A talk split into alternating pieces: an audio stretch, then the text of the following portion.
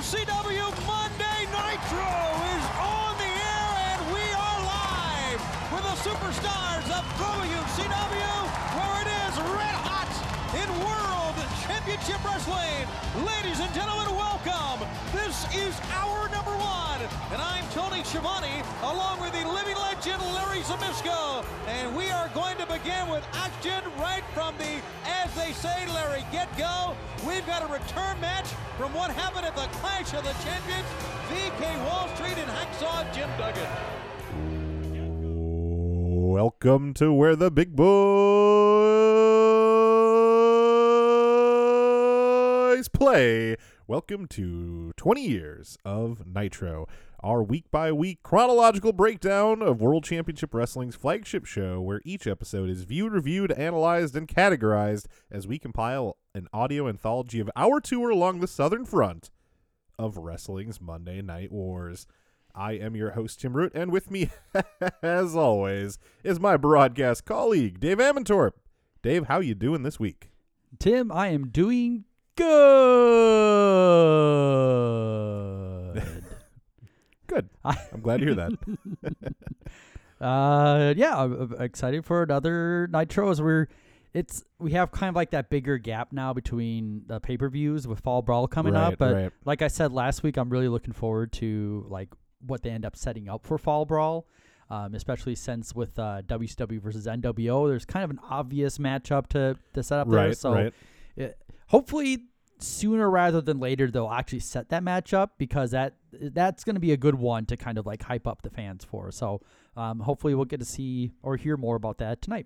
Well, before we get into that, I do want to remind you that you can follow us on Twitter at twenty years of nitro. You can check us out on Facebook at facebook dot com slash twenty years of nitro. And of course, you can email the show at twenty years of nitro at gmail dot com. Today is August nineteenth, nineteen ninety-six, and we are coming to you live from the Von Braun Civic Center in Huntsville, Alabama, in front of five thousand eight hundred fifty fans, three thousand seven hundred sixty of whom paid, for a total gate of forty-four thousand three hundred forty-four dollars. This is the forty-ninth episode of Monday Nitro, and we are leaving Hog Wild and Clash of the Champions in our rearview mirror and setting our sights beyond. War Games, the match beyond, Ooh, that is. Nice. As we are building up to Fall Brawl. Fall Brawl will be on September fifteenth, so we'll have four more Nitros, including tonight's, uh, to build up to that show. Yeah, and the Von Braun Civic Center actually hosted Nitro earlier on in the year, too. Uh, the March twenty-fifth Nitro was in the same arena. Ah, very because nice. So we like, would have been building up for Uncensored at that point? Uh, or after Uncensored? That I, might I have just been remember, right after, yeah. I remember looking it up, and uh, and I made a note that that March twenty-fifth Nitro was completely forgettable. Oh, there wasn't, so it there, wasn't the one where Jeep Swenson came out and almost died walking to the ring? I don't think so. Okay. No. No, there was, I, I just went back to look to see if it was like, I wonder if there's like same matchups happening, right. but there's nothing of note from that Nitro, so we can just move on. All right, well, to start this week, Tony Schiavone welcomes us to another live edition of Monday Nitro. He quickly introduces Larry Zbyszko, and I would say we head straight to the action, except the guy making his way to the ring is V K Wall Street, so action might be stretching it a bit. As there is no God or good in this world, we're starting off with a return match from Clash of the Champions, as Hacksaw Jim Duggan looks to avenge his shitty, stupid, lame loss to V K Wall Street. Uh, you remember that, the loss where Duggan lost because he cheated so ineptly. Yes. Hacksaw is out to a pretty decent pop. He waves his flag in two by four and gets some pyro. Tony fills us in on the card. The Nasties are going to be in action. Harlem Heat will defend their titles against the American Males. The Giant is going to face Randy Macho Man Savage. And, as was announced at the Clash, Arn Anderson and Ric Flair will be taking on Sting and Lex Luger tonight. Yeah, I was I was trying to figure out, because it's like, this sounds like a whole lineup that happened like one of the very few first Nitros or something like that. Yeah. Like every match down the line is exactly the same from, I mean, though. That's men- a good point. Yeah. Most of these guys, uh, with the exception of uh, Chavo Guerrero, who we'll see later. Yeah. Pretty much everyone on tonight's show has been around since the beginning or very near to. Yeah. And because there is reference to an earlier Nitro later on when we get to the tag yep, team title yep. match. And and I was just looking to, s- yeah, it was just kind of reminding me that like a lot of these matchups are not very fresh matchups that we're getting tonight. So, uh, oh well. Larry points out the obvious about Hacksaw blatantly trying to cheat and how it's not really fair that he gets a rematch, seeing as he lost due to his own cheating. Yeah. Like, who's granting the shit? And Tony Schiavone can't even, like, give some babyface announcer reason. He's just like, ah, good point, and kind of just moves on. Right. Well, po- except, I mean, like, V K Wall Street's probably like, oh, it's a return match, but I also get to show up on Nitro, so yeah, he's yeah, probably not I'm, I'm game. He's probably not complaining. uh, Tony moves on to pointing out that the referee is assigned to this match is Nick Patrick, uh, the center of much recent controversy. Hacksaw gets the U S A chant going, and Patrick calls for the bell, even though Wall Street isn't yet in the ring. Uh, I called their match on Clash of the Champions, so being punished with the call this time is our very own Dave Amentorp. Yes, yes, indeed I am. Yeah, I made a I made a note of that too, where where uh, Nick Patrick's like, ah, fuck it, just rings the bell right away.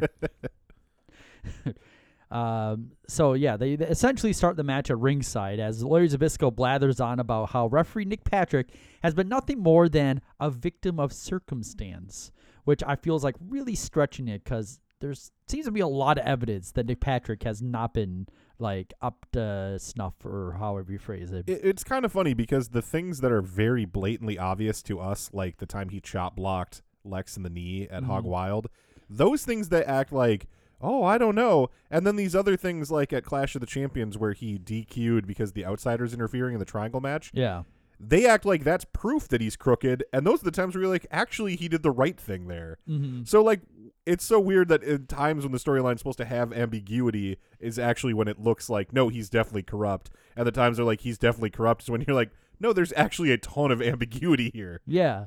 And it's up. It, uh, Tony goes on about it. Like, every time he brings up Nick Patrick, he brings up the his piece of evidence is the supposed fast count right. during Hog Wild, which y- there's still I I never saw it. Right. And he's the only person I know that references this fast count, or he could be talking about the the chop block, which is like far more of an obvious like misstep absolutely than, than this fast count that doesn't actually happen. Or so. pulling they never talk about him pulling Hall out of the way of the Stinger Splash on Nitro either. Yeah. That was a much bigger deal. It was right. much more obvious that holy shit, this guy's definitely in the bag for the bad guys here. But instead they focus on this like piddly stuff that really, like that D Q last week, that was a good call. That was the call that any referee should make. Yeah. And they want to focus on that instead of talking about the big red flags that are actually in front of us. Right, yeah. So it's just, you know, it's like you could kind of, as a fan, you can see where it's going as far as Nick Patrick being kind of like, you know, is he helping the N W O or isn't he? It's just that the things that aren't, like you said, the things that aren't blatant, that that seem like he's playing by the rules, they're just, they just, they're focusing on the wrong things. Regardless, you know, we're going to hear a lot more of this stuff with Nick Patrick later on in the show, too. So we're back in the ring where Jim Duggan hits Wall Street with a pair of clotheslines, counters a haymaker from V K, and hits an atomic drop, which sends his adversary over the top rope and back to the arena floor. While Duggan talks to Nick Patrick, undoubtedly, about the political ramifications regarding the nomination of Bob Dole for President of the United States at the Republican National Convention only three days prior, V K sneaks into the ring and hits Hacksaw behind with a knee. You know, that does kind of tie into something that happens in the match where Shivani insists that people underestimate Duggan's intelligence. And uh, it's just a passing moment in this, but it reminded me of that time where he said that in an episode of Saturday Night and Bobby Heenan proceeded to laugh for the entire three-minute squash match that Duggan participated in. Right. He laughs like all the way until the commercial break, just uproariously laughing. Uh, he then follows up by raking the eyes before sending Duggan to the mat for a rest hold. V K thwarts a short Duggan rally before applying a second reverse chinlock. While Hacksaw rallies from said chinlock, we get to the point that you mentioned. Tony Schiavone laying heavy the compliments, calling Jim Duggan both intelligent and a good wrestler, to which Zbyszko asks Tony if he's ribbing him. However, during this rally, Hacksaw is hoisted by his own petard as he misses a flying shoulder block to the corner. V K Wall Street follows up with an atomic leg drop for a two count. We now get reverse chinlock number three applied as I am begging for the sweet release of death. Also, Tony Schiavone calls Nick Patrick a young man, despite the fact that he is only two years older than W C W's most senior of officials.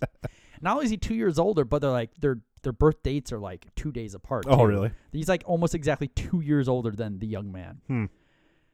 We get a second hacksaw rally, and a clothesline by Duggan drops both men to the mat. As they return to their feet, V K's forearm smashes to the back have little effect on Hacksaw, who is now hacksawing up. Ayo. Yep.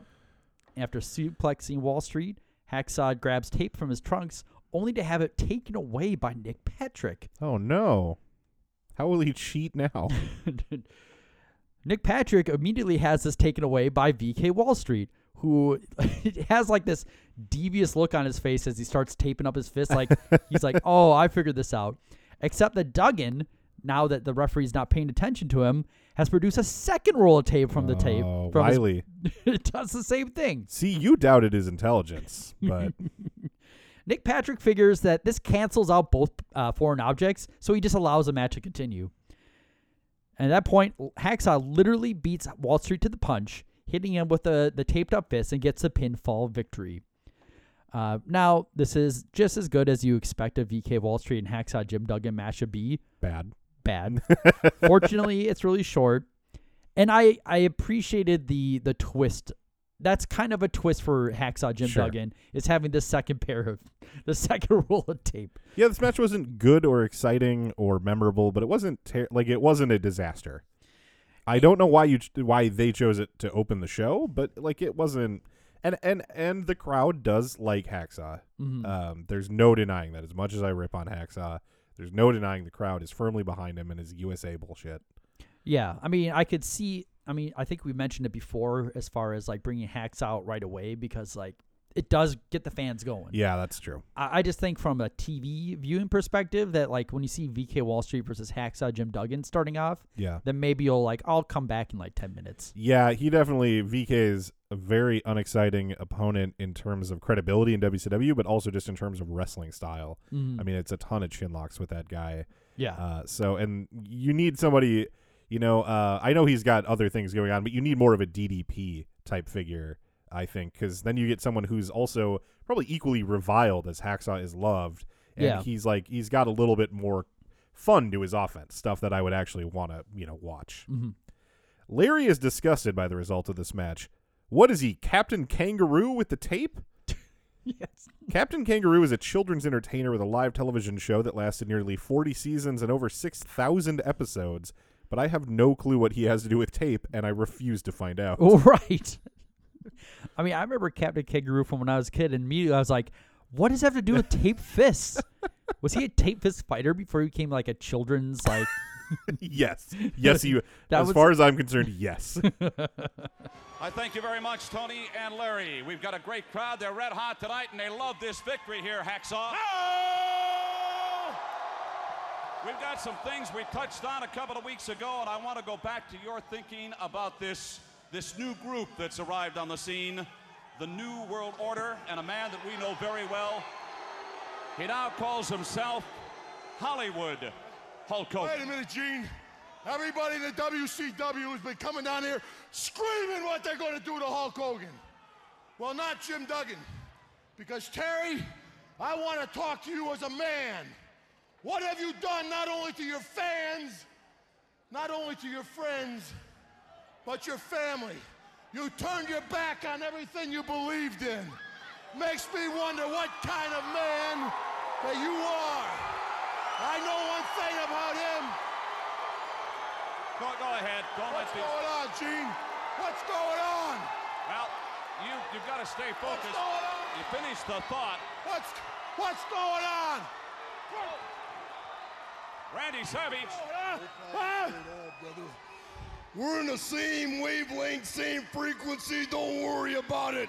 I am got a problem with Hulk Hogan, and I'm gonna get it done. Don't worry about it. We're done in this lifetime, the next lifetime, and the one after that. All right, thank you, Hacksaw Jim Duggan. Apparently, is gonna leave. The Macho Man Randy Savage later tonight, of course, is gonna be locking up with the Giant, but Randy. A couple of things we've got to talk about. First of all, let's go back one week ago tonight in Casper, Wyoming. As you know, you were slated to go against, well, the United States champion, the Nature Boy Ric Flair. I want you to take a look at what happened on Nitro. This was the most shocking thing. As a matter of fact, there were some very anxious moments for myself and nearly eight or ten thousand people on hand at Casper. Describe for us what's happening here. Hulk Hogan. Hulk Hogan oh. is my wake-up call, because from now on, I am gonna make things happen. I am not laying back even a little bit. I'm gonna let it flow all the way, and that's real bad news for you. Okay, tonight's priority, very quickly, the Giant. The Giant made a deal with the Macho Man, Randy Savage. He said if I stepped aside, that he would make everything okay. Well, let me tell you something. Things are not okay. The W C World Heavyweight Championship belt has been spray painted N W O, and I've got fifteen thousand stitches in my head. So I got a problem with Hulk Hogan, but right now, tonight, I got a problem with the Giant, and I'm gonna solve that problem. Oh, yeah! All right, the Macho Man, stay tuned. Nitro is live here on T N T, and we've got more in a moment. Mean Gene joins Hacksaw in the ring. Gene wants more of Duggan's thoughts on the N W O and Hogan for some reason. I don't know why. We've seen him cut, what, two promos on this already? But we're getting another one. And I feel like Duggan made his like position pretty clear already. Yeah, so. And it was a good promo. We talked at length about how good of a promo that was and how surprising it was coming from Hacksaw. Mm-hmm. So I don't know why they're going back to that well. Surely there's other people on the roster they could ask about Hulk Hogan if that's really all they want to do. Right. Uh, he starts off, to make it a little bit different, he's starting off with shoot names this week. Oh, yeah. Terry, I want to talk to you as a man, says Duggan. Hacksaw talks about Hulk turning his back on everything he believed in as the crowd starts to react to something off screen.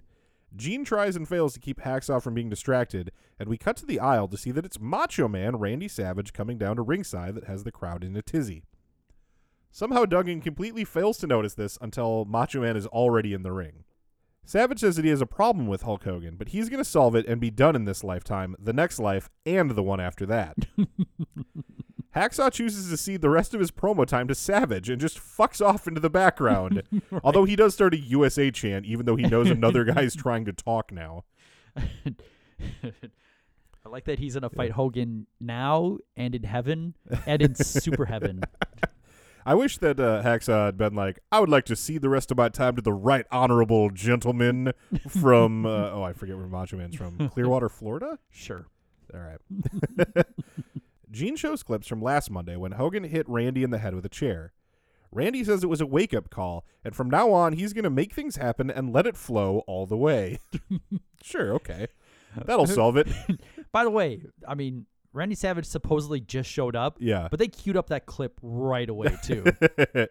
Savage is mad at the Giant for not taking care of Hogan at Hog Wild, and now the belt has been spray-painted, and Savage has, quote, fifteen thousand stitches in his head. Yeah, that's that's a lot. Gene wraps it up, and we head off to the commercial. Tony Schiavone welcomes us back, and we see him for the first time. Unlike last week, Tony is dressed like a goddamn human being, but Larry has a black button-up shirt with dollar bills printed all over it. So it's not a week goes by where one of these guys doesn't look like an idiot. Tony moves on to talking about how the N W O have pissed off the Giant, and we see him make mincemeat of Benoit at Clash of the Champions. It's time to see how Benoit bounces back from that resounding defeat and his issues with women as he takes on the Earl of Eaton, who comes to the ring without any of the other Blue Bloods. Tony reminds us that the Blue Bloods have been going through some problems as of late, something that's been referred to on Nitro before, uh, and we've heard about a Steven Regal promo that he gave on Saturday night where he talked about himself uh, going for singles gold. He's It's like this whole promo about how he's kind of done with the team stuff. He wants singles gold, mm-hmm. and while everyone else is worried about the N W O, they're not worried about the enemy within. Benoit comes to the ring with Woman and Miss Elizabeth at his side. He looks a little uncertain and shoots a paranoid glance or two at Woman as he walks the aisle. Benoit gets mostly cheers from the crowd, with the notable exception of two big thumbs down from some granny they put on camera. Yeah. And I love wrestling grannies. That they need to come back. It's all like children and attractive people now. Bring back old people watching wrestling at ringside. You hear me, W W E? They have money. They can afford front yeah, row kick seats. Kick that Frank the Clown guy uh, to the curb and find some old person who or wants to go every week. Into a volcano. Yes, please. Benoit gets in the ring and removes his vest himself like a big boy, having learned his lesson from the Clash. I can do it. Let me, it's fine. The two men lock up and jostle for position, but soon Benoit establishes control with punches and vicious kicks. He almost gets eaten in an abdominal stretch, but the Earl arm drags his way out quickly. Benoit sweeps a leg and goes for a pin, but Eaton is way too fresh and kicks out at one. Eaton now tries to sweep the leg and go for a pin, but Benoit also kicks out easily. Eaton rises to his feet, and Benoit grabs him by the tights and pulls him forward, forcing the Earl between the ropes and out to the floor. Into the ring post goes Eaton at the hands of the crippler. Benoit kicks him in the head a couple times, then hip tosses him onto the mat. Benoit gets a hard chop in before heading back to the ring. Woman runs up to Eaton, who is on the floor on all fours, and kicks him in the belly. Benoit then goes and retrieves Eaton and brings him back into the ring. Eaton manages a punch to the body, but Benoit remains in control with more strikes and an elbow. He chokes Eaton with the bottom rope, as Tony and Larry put over War Games as being an exceptionally dangerous type of match. Tony claims that since War Games was invented in nineteen eighty-six, there's been more injuries in that match than any other specific match type. Meanwhile, Eaton gets back into things a bit, hitting Benoit's head on the turnbuckle and choking him a bit. Benoit ri- whips Robert into a corner and tries for a back body drop, but ends up on the receiving end of a swinging neckbreaker. Eaton heads to the top rope and comes down with a guillotine leg drop, kinda. It's He knows he's not going to hit it, so he's too afraid. He doesn't want to land on his ass and fuck up his back, so he protects himself by sticking just one leg straight down. Oh yeah, it looks terrible. Yeah.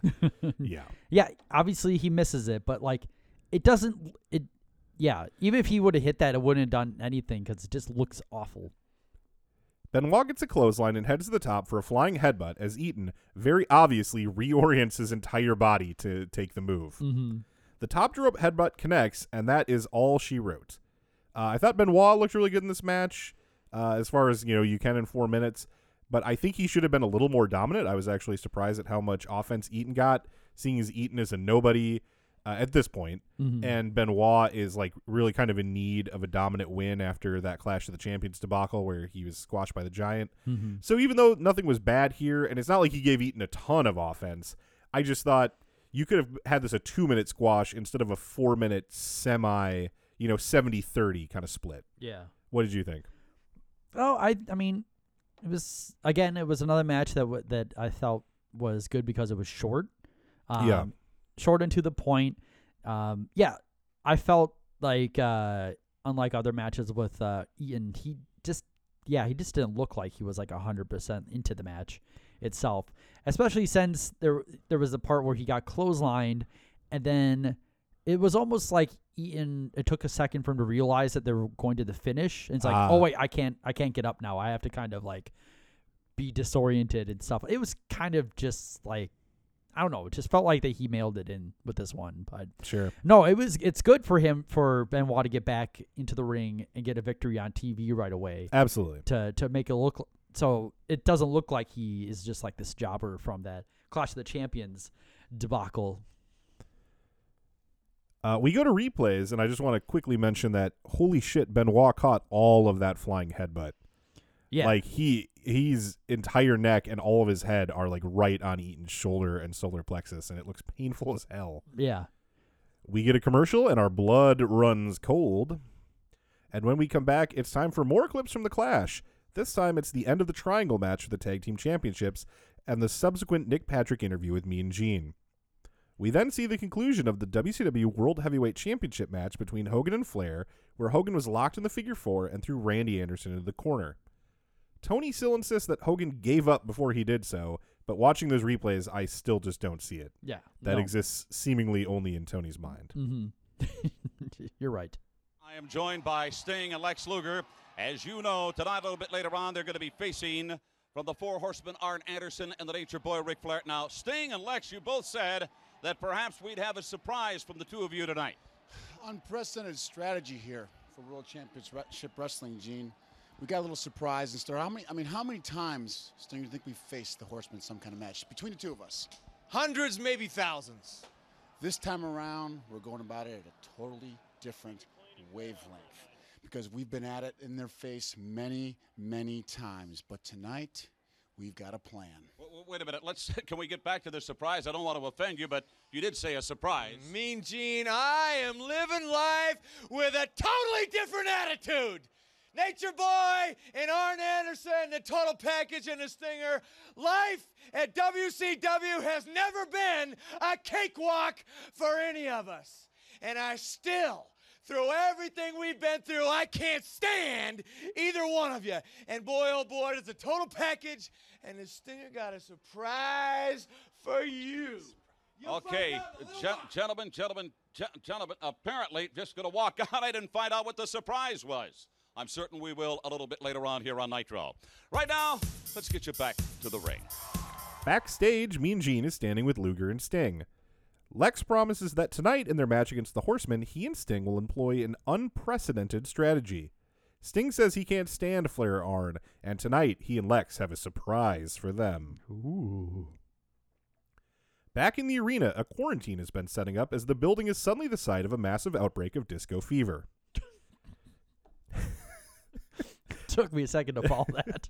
Disco, I'm like, quarantine? I don't remember that part. Disco makes his way to the ring and dances a bit, including a bit of the Macarena, which is not very disco, although he does like a few steps of it and then kind of waves his hands like, ah, enough of that horseshit. We want to see disco. Yeah, he teased us with some Macarena action. His opponent, Scott Norton, is out next, so this is two matches in a row that are pretty much just heel on heel. Uh, right. So and uh, Jim Duggan is like nominally a babyface. Right. I mean, he does get babyface reactions, but mm. uh, yeah, this is just too. I, they love this heel and heel stuff. It, in my opinion, really drives down the crowd because they don't know who they're supposed to be cheering for. Uh, but they, for whatever reason, they love doing it. Here to call all the heel on heel action of this one is our own heel, Dave Amantorp. Yes, I was I was going to mention before. Um, In case, I don't know if we mentioned this uh, during any of our other episodes, but uh, uh, Tim is the one that actually he he does the picking out as far as like who does what match. Oh, sure, yeah. As far as the play-by-play is concerned. And this is like the kind of match that I know is not going to be good, but has two of like my favorites from yeah. from that time. So I was like really happy when I found out I got this match, even though it's it's, it's, it's there's such a clash. Yes. And not only that, but like uh, at least Disco Inferno is not really interested in like, oh, I, this is a, a like a different kind of adversary. I'll see if I can like compliment him or anything like that. Yeah, that's that's not what he's interested in. No, Disco Inferno has. Well, I was gonna. You know what? I'm gonna walk back what I was about to say. I was about to say that Disco Inferno only has Disco Inferno matches, uh, but he did have that great cruiserweight style match with Dean Malenko. Mm-hmm. Um, but I don't like. How is he going to conform his style to Scott Norton? Right. I mean, his job here is just going to be to sell and sell and sell. Mm-hmm. So he might as well do it comically disco style, you know? Right. All right. So we. So Scott Norton attacks as the bell rings, but is quick to miss a corner splash.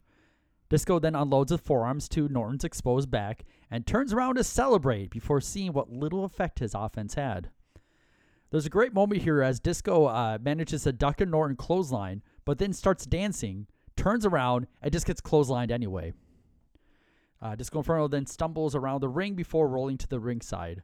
And Scott Norton, I was trying to figure out how to describe this, but Scott Norton kind of does like that that flip over the top rope in order to get to the arena floor, mm-hmm. instead of just going through the ropes. And it just like kind of stunned me that he was like, it looked really athletic. Yeah. And it was just like unnecessary athleticism. Uh, of course, uh, so Scott Norton goes out to the ring, but he just like punches Disco and just throws him right back in. Yep. Um, he then shrugs off another Disco Inferno onslaught and levels him with a shoulder tackle. Disco begins to beg off, but Norton is having none of it, hitting him with an elbow drop that would make me retire on the spot. A feeble attempt at a comeback by Disco is met with a back elbow, before Norton emasculates the Saturday Night Fever fanatic by standing on him. This time, Scott Norton does hit the corner splash.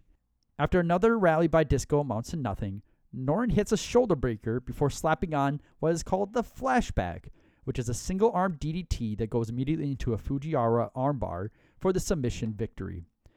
Um, this went a lot quicker because um, eighty percent of this match is just, like, standing around. Right. And uh, so it, this actually was like four minutes long, but it takes like thirty seconds to describe the actual action. Yes. Um, it's hard to describe it, but like Disco Inferno is, again, just hilarious during this whole match. He was I, to a degree where I almost was like, man, if I was Scott Norton, I'd be kind of pissed because Uh, it's meant to be a match where Norton can, you know, look great and tough and whatever, mm-hmm. but Disco's selling is at times like it's it's Shawn Michaels-esque, where like the selling is like, look at my selling, look at my selling, yeah, not like I'm selling this guy's offense so that like he, you know, he gets the heat put on him or whatever. Uh, so if I were Norton, but and this is mean, but I just don't know that I trust Norton to be like smart enough to realize that's what's happening. He's probably just like, yeah, I'm kicking this guy's ass. I don't think I think Scott Norton just doesn't really care. I think that he's more be. he could he's kind of the he seems to be the kind of guy that was just like, show up, do the job, head out, do the next job, you know. I, well, he's such a bigger deal in Japan that I almost wonder if he looks at W C W as his second job. Yeah. And New Japan is like where he really cares about his reputation and his presentation and all That's that. That's like where he gets the prestige, and here's where he gets the paychecks. Right. Right. Um, yeah. I mean, speaking of Disco Inferno's selling, I did put on Twitter a picture of Disco Inferno basically on top of his head after he hit. That was from the shoulder block, by the mm. way. Oh, he, right, right, and right. He like basically gets, does a headstand in reaction to that. Yeah, either check out uh, Dave's Twitter at Dave Amantorp or mine at twenty years of nitro because I retweeted uh, that yeah. him him on his head there. Yeah, that was. Uh, it's very much like the uh, speaking of Shawn Michaels, the one of Shawn on his head in that match with Sid. That's that's why, like when you said Shawn Michaels, it's like, oh, that's right, I posted that picture. Yeah. Guys, uh, thank you very much. Also joining us, of course, is Teddy Long. Teddy, as we have seen right here, of course, this live action with Scott Norton, we know that we're living in a pretty violent world here at World Championship Wrestling. Well, Gene, let me say one thing right now. You know, I want to thank everybody for the cards and letters wishing me a speedy recovery. Train, let me say this. You know the reason why I wasn't with you at Hog Wild. I was chokeslammed by the Giant. And let me tell you something. I'm not a wrestler. That almost put me out. But one other thing. I was also at home recovering. I had a chance to see Hog Wild, and I saw the match between you and Scott Norton. Scott Norton, you didn't beat Ice Train at Hog Wild. The referee called the match and gave it up for you. So let me say something. That referee was Nick Patrick, Gene, and we're all here in W C W. We're a little bit confused about him. We certainly are confused. You know, I want to go back to last Thursday night in Denver, Colorado. And, folks, by the way, this is a replay, so do not call CompuServe. But, Ice Train, you were back at the CompuServe table, and you were... A big coward comes out the back of the locker room, and he tags me on the online, talking to all my Soul Train friends out there, all my rock and roll trains, and then here come the big coward out the locker room. Bam, gonna attack me. But, Norton, you can't attack me all the time with my back turned, brother. You got to come, hook up, and look into my eyes. And then when you look into my eyes, you're going to be face to face, brother, with the Train. And I'm going to tell you, Norton, hey, I ain't always going to be running around here looking like a mommy, baby. All right, the young man is Ice Train, and he's got a bone or two to pick with Big Scott Norton. It's Nitro, it's explosive, and it's going to be right back. Backstage, Gene Okerlund is joined by Ice Train and his manager, Teddy Long. Long thanks everyone for the well wishes they apparently sent after he was chokeslammed by the Giant on Nitro several weeks ago. Long points out that Ice Train didn't give up in his match against Norton at Hog Wild. The ref stopped the match, and that ref was Nick Patrick, who nobody in W C W is too sure about these days. That was very smart of them to bring up. I don't know that that was always their plan, mm-hmm. was to, you know, use his, the ref stoppage and then talk about how not only was a ref stoppage, but can we trust this ref? Uh, but whether that was the plan all along or it was just done in retrospect, I thought that was a nice way of kind of excusing Ice Train's loss a little bit more. Mm-hmm.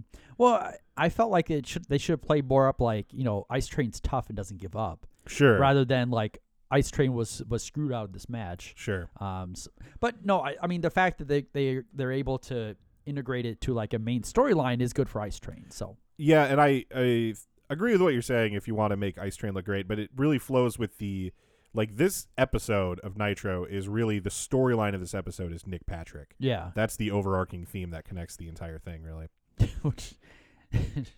For better I, or for worse. Yeah. I mean, I like that. I like that there is a thematic storyline that runs through the whole evening. Mm-hmm. So I'm not going to be super nitpicky about it, I guess, if that makes any sense. It's just it kind of shows the quality of the episode. If you're like the main focus here is referee Nick Patrick.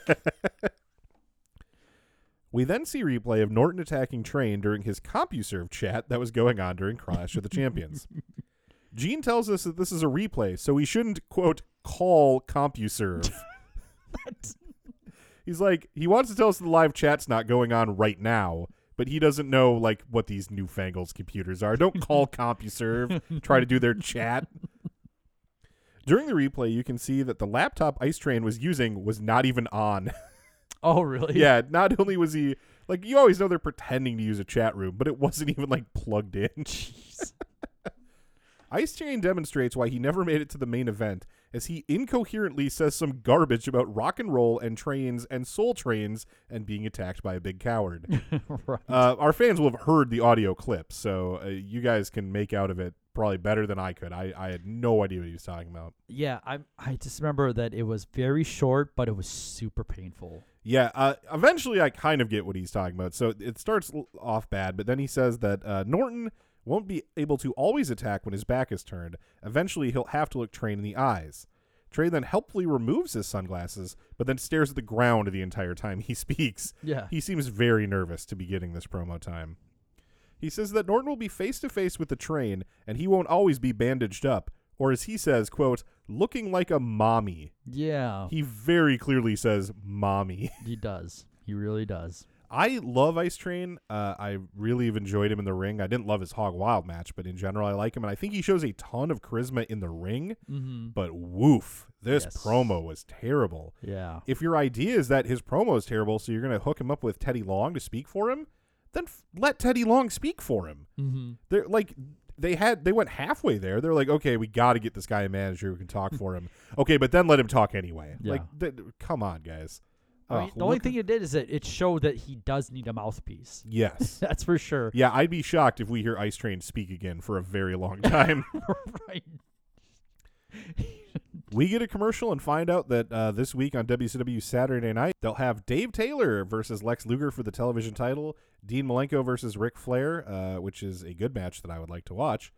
And Tony plugs a replay of the Clash of the Champions as Lord Steven Regal makes his way to the ring to a hostile reception.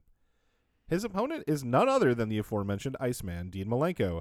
So it's more of that heel-on-heel, high-octane thrills. What the fans have been clamoring for. Nobody to cheer for. Tony and Larry talk about Regal's distancing himself a bit from the Blue Bloods lately and his declaration that he is looking for singles gold. These two start off the match with a lockup, and Dean quickly spins behind Regal before taking down the bigger man with a drop toe hold. He joins Regal on the mat and does a float over to reverse chinlock briefly until Regal tries to arm drag him, but it's botched a bit as Malenko doesn't go over Regal's body. Instead, he just collides with him and then rolls over the top.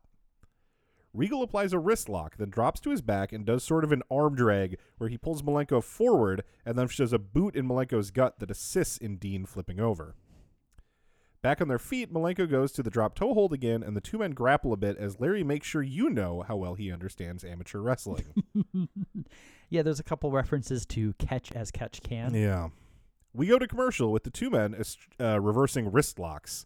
So don't change that channel, guys. These guys are going to be doing wrist locks when you get back.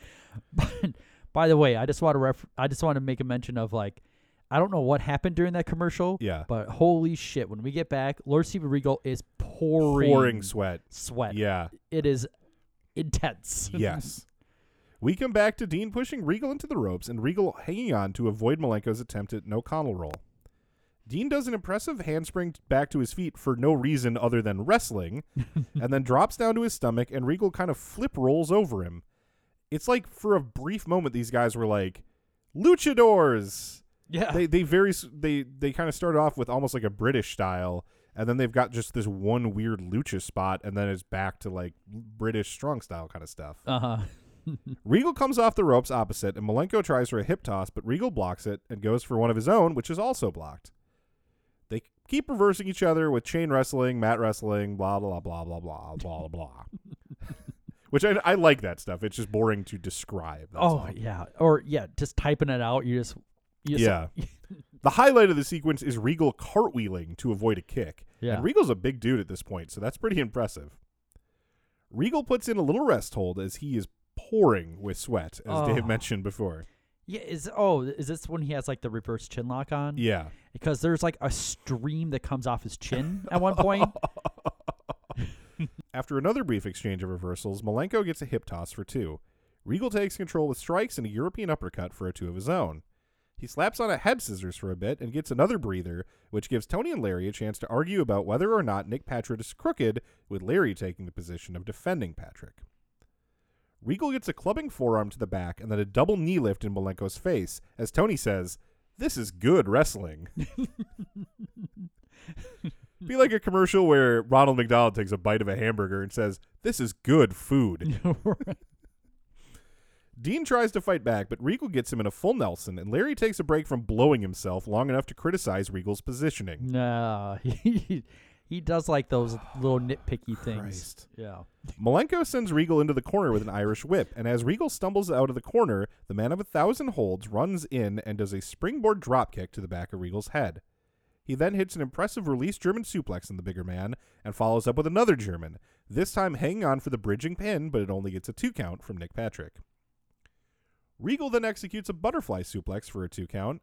He wears out Malenko with a couple more pin attempts, and Larry says that all the sweat on these two guys makes it easier for them to wriggle out of pins. So they're sweating to the point where Larry Zbyszko is talking about it now. Yeah, yeah, did, I did, I did, I did notice that he was that he said that, but it's like, and the thing is, I don't think Malenko is really sweating a lot. I think he's just getting a lot of sweat on oh, him. Oh, disgusting! Because like, yeah, a four-minute match really does not make him break into a sweat very easily. Yeah. Um, but Regal is just like, it's like he has a condition or something like that. Dean rises to his feet, but Regal sweeps out his leg from under him for another two. Regal floats over Dean for a pin, but only gets a two count. Malenko then gets an Oklahoma roll on his lordship for the one, two, three. This was a decent match, but honestly, when I looked and saw a Malenko Lord Steven Regal match, mm-hmm. I was expecting a lot more. Mm-hmm. Uh, and this match never really clicked into a higher gear and slowed down way too much in the back half. I don't know if it's because Regal got really tired and sweaty. Yeah. Um, we're we're slowly getting to the point, ever since the knee injury back in January that Regal suffered at Clash of the Champions, we're slowly sort of descending into his uh, personal demons, if you will. Mm-hmm. Um, so I don't know that this would be a factor yet, but he is starting to gain weight, which I know is part of what sort of you can chart where he's at with with his uh, addiction problems based on his weight. Um, so I, I don't I hesitate to speculate. I mean, he's very open with that stuff in his book. Mm-hmm. It's just I don't want to be like, well, it, you know, pinpointing when it was in effect. But for whatever reason, he he looked like out of shape and very sweaty and just not himself in this match. So even though it was good, uh, it was a good short television match. Uh, it just didn't quite get to where I thought it could have gone. Yeah.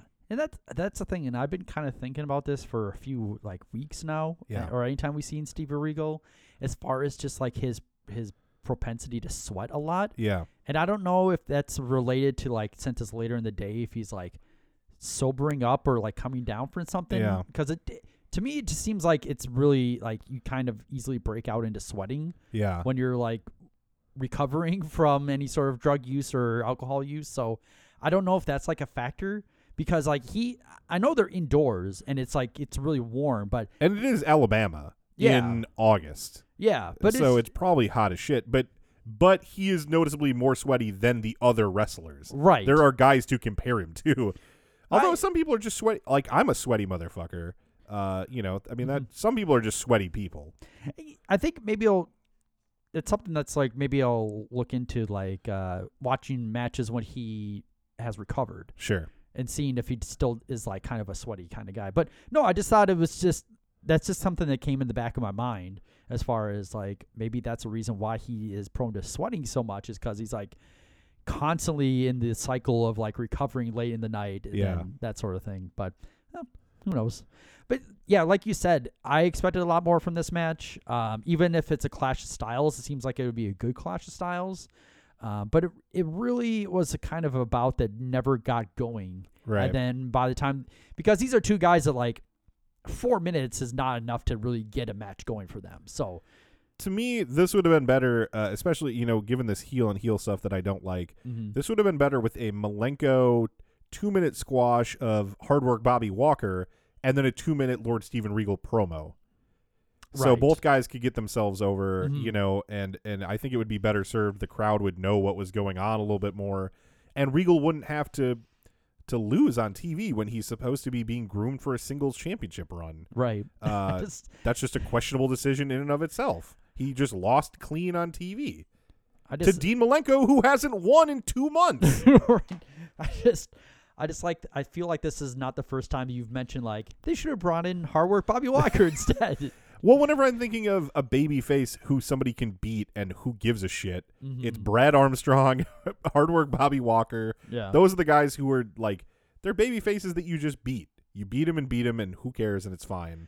Yeah, I think I think the whole thing to me comes back to the fact that I don't think they they want to make sure that everyone that's on Nitro yeah. is a noteworthy person. Sure. Which it's kind of goes against like having squash matches. Sure. So it's like they their their strategy for Nitro is in conflict with itself. Yes.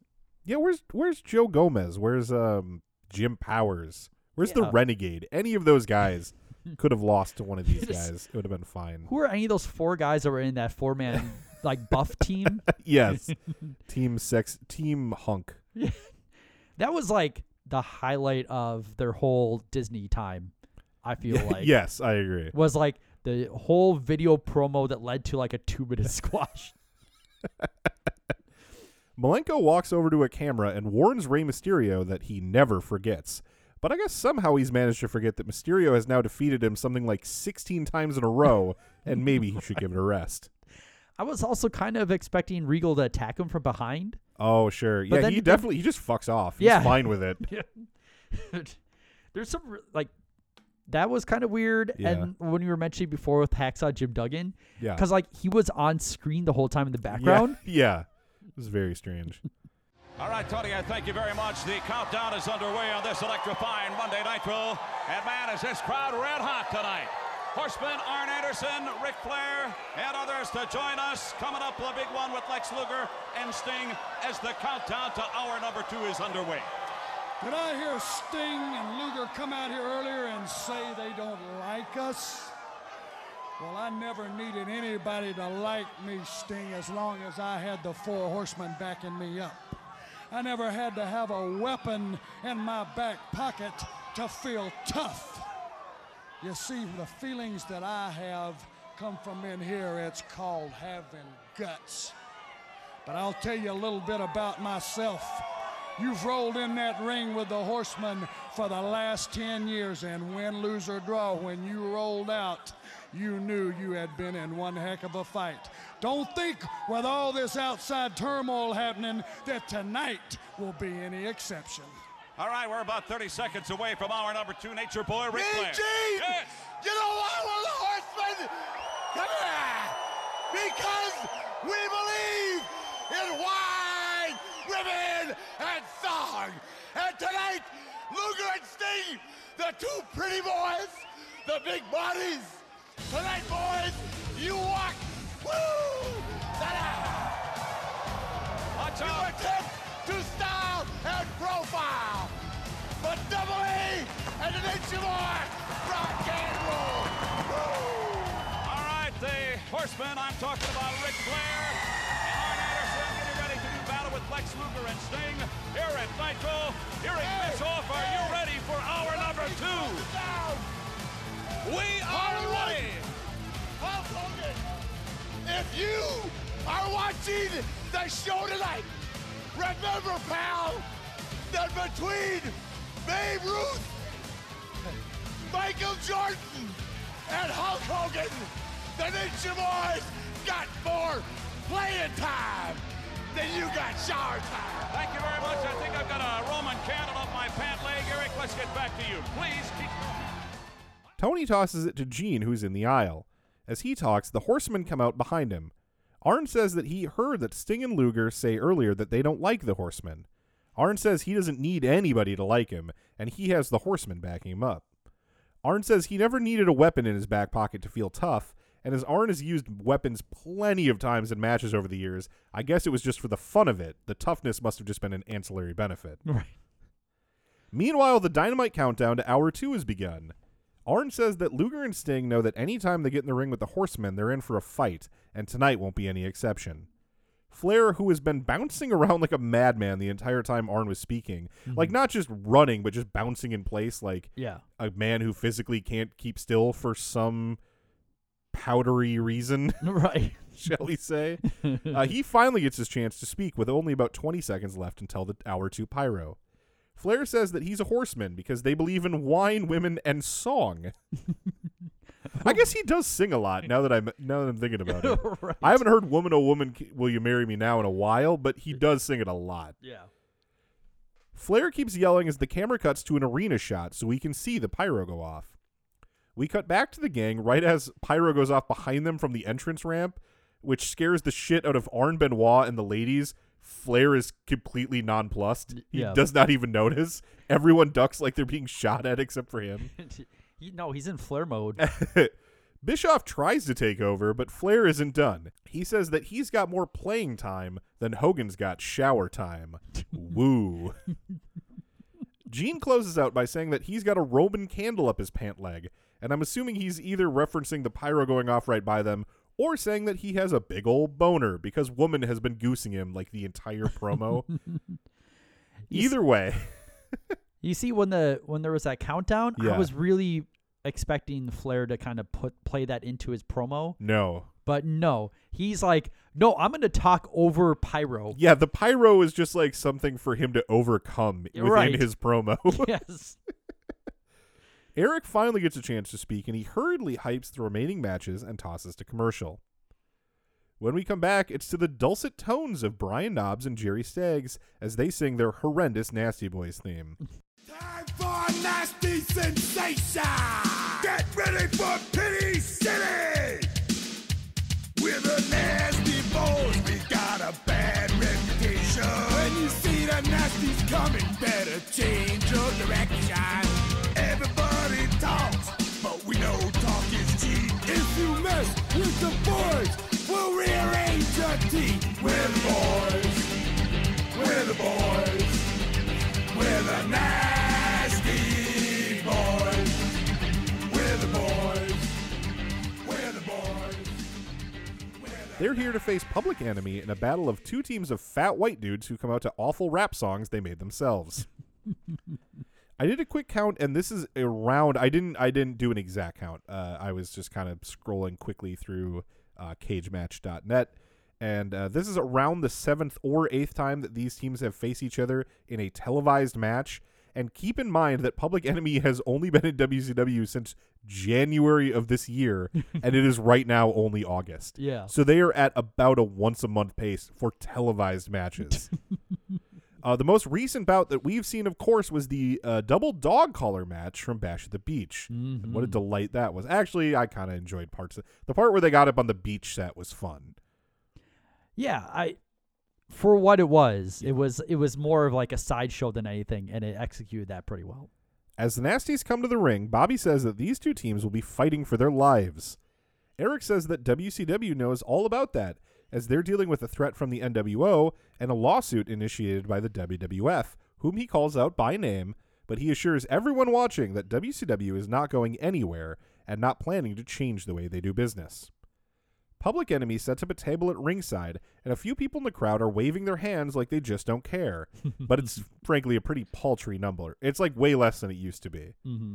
Uh, here to call all the action is our own nasty boy, Dave Amantorp. Right.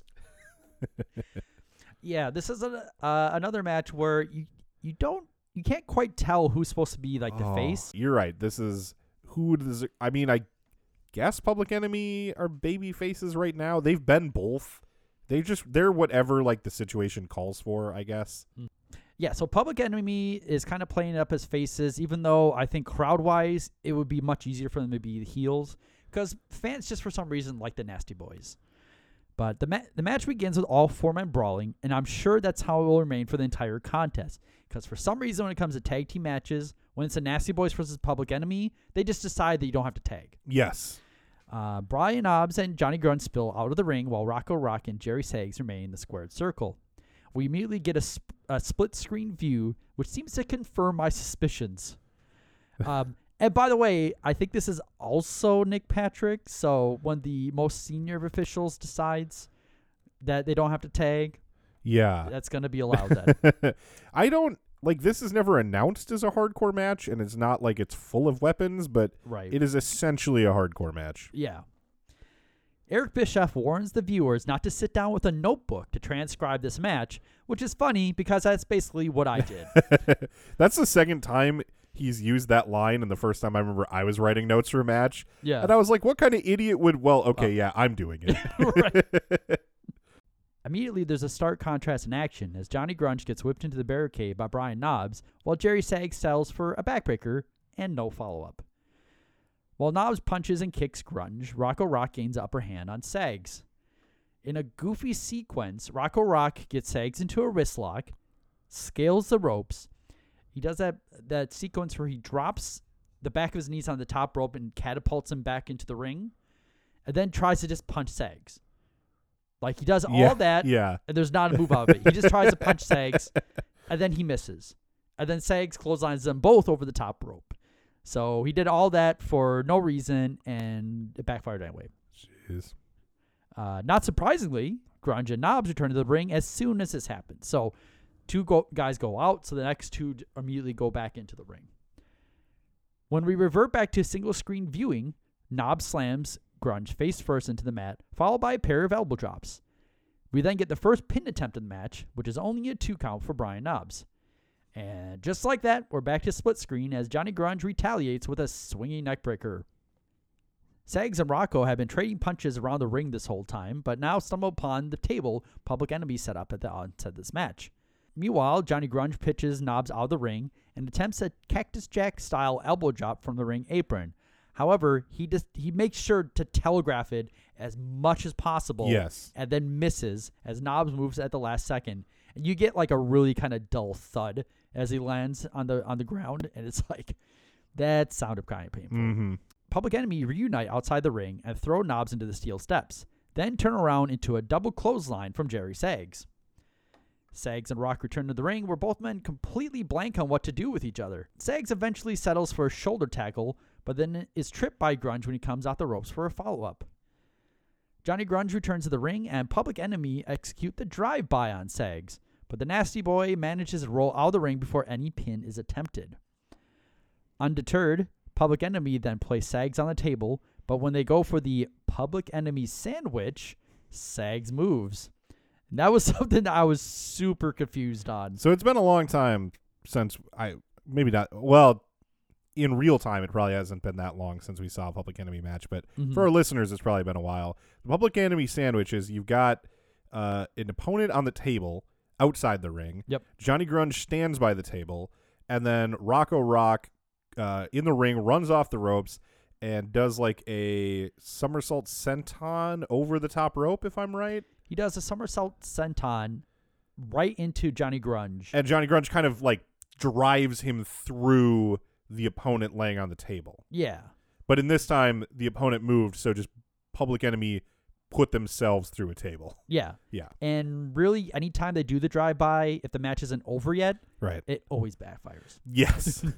If it's after the match, they usually hit it. But if it's during the match, it's never going to work. So is the Public Enemy sandwich just the drive-by, but outside the ring onto a table? Well, the, the actual drive-by is when Um, Rocco Rock gets onto like the second rope, uh-huh. and then he gets Johnny Grunge's hands. And, oh, and Johnny Grunge yes, flips yes, him yes. over. So yes, okay, I know what you're talking they're, about. They're, I think they're similar in effect. They both involve Rocco Rock doing a somersault senton. Yeah. As, okay, but I understand. Yeah, I see how that's different. Okay. Yeah, and I just remember that uh, that the sandwich thing. Yeah. For one thing, it's a goofy name. For yes. It. And for another thing, I remember that was like I remember, there was a pay per view where they said it. And we had to look up what they said because announcer...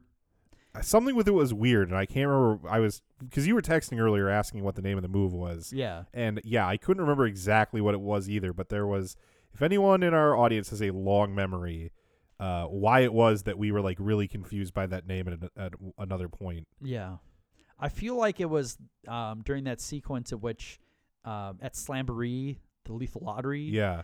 that that they drove uh, Benoit through the table. Yeah, that's right. But we didn't do that pay-per-view. We just did the replay. Oh, yeah. And so I couldn't find okay, a note sure, of it. Sure. Either way. So long story short, they missed the Public Enemy uh, sandwich. Um, Sags throws Rocco Rock into the ring, where an awaiting Brian Knobbs drops an elbow and gets the one, two, three.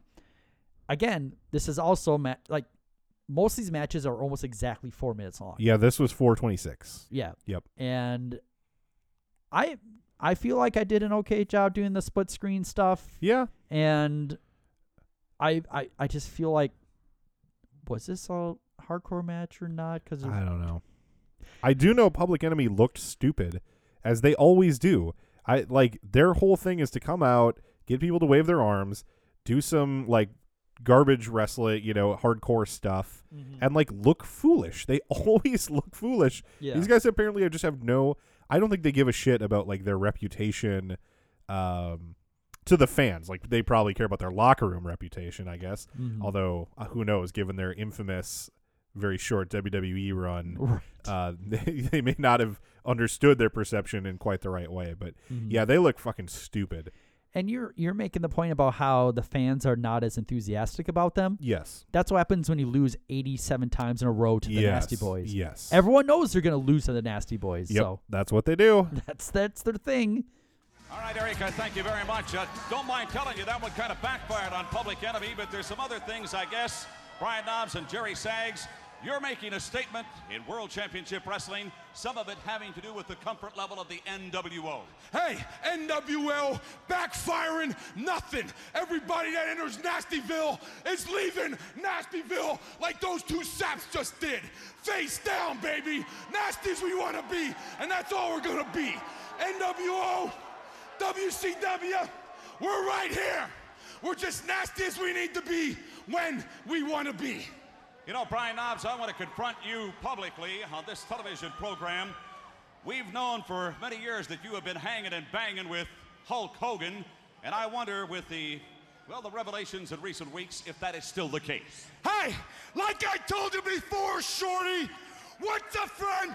Always a friend. But he does what he wants to do, and the Nasty Boys do what they want to do. So Harlem Heat, Steiner Brothers, watch out, baby, because Nasty Sensation is coming your way.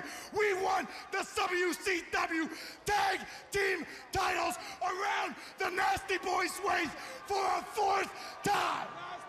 All right, uh, obviously these two guys hit the buffet pretty heavy, and you know what they want. They want a shot at the tag team titles.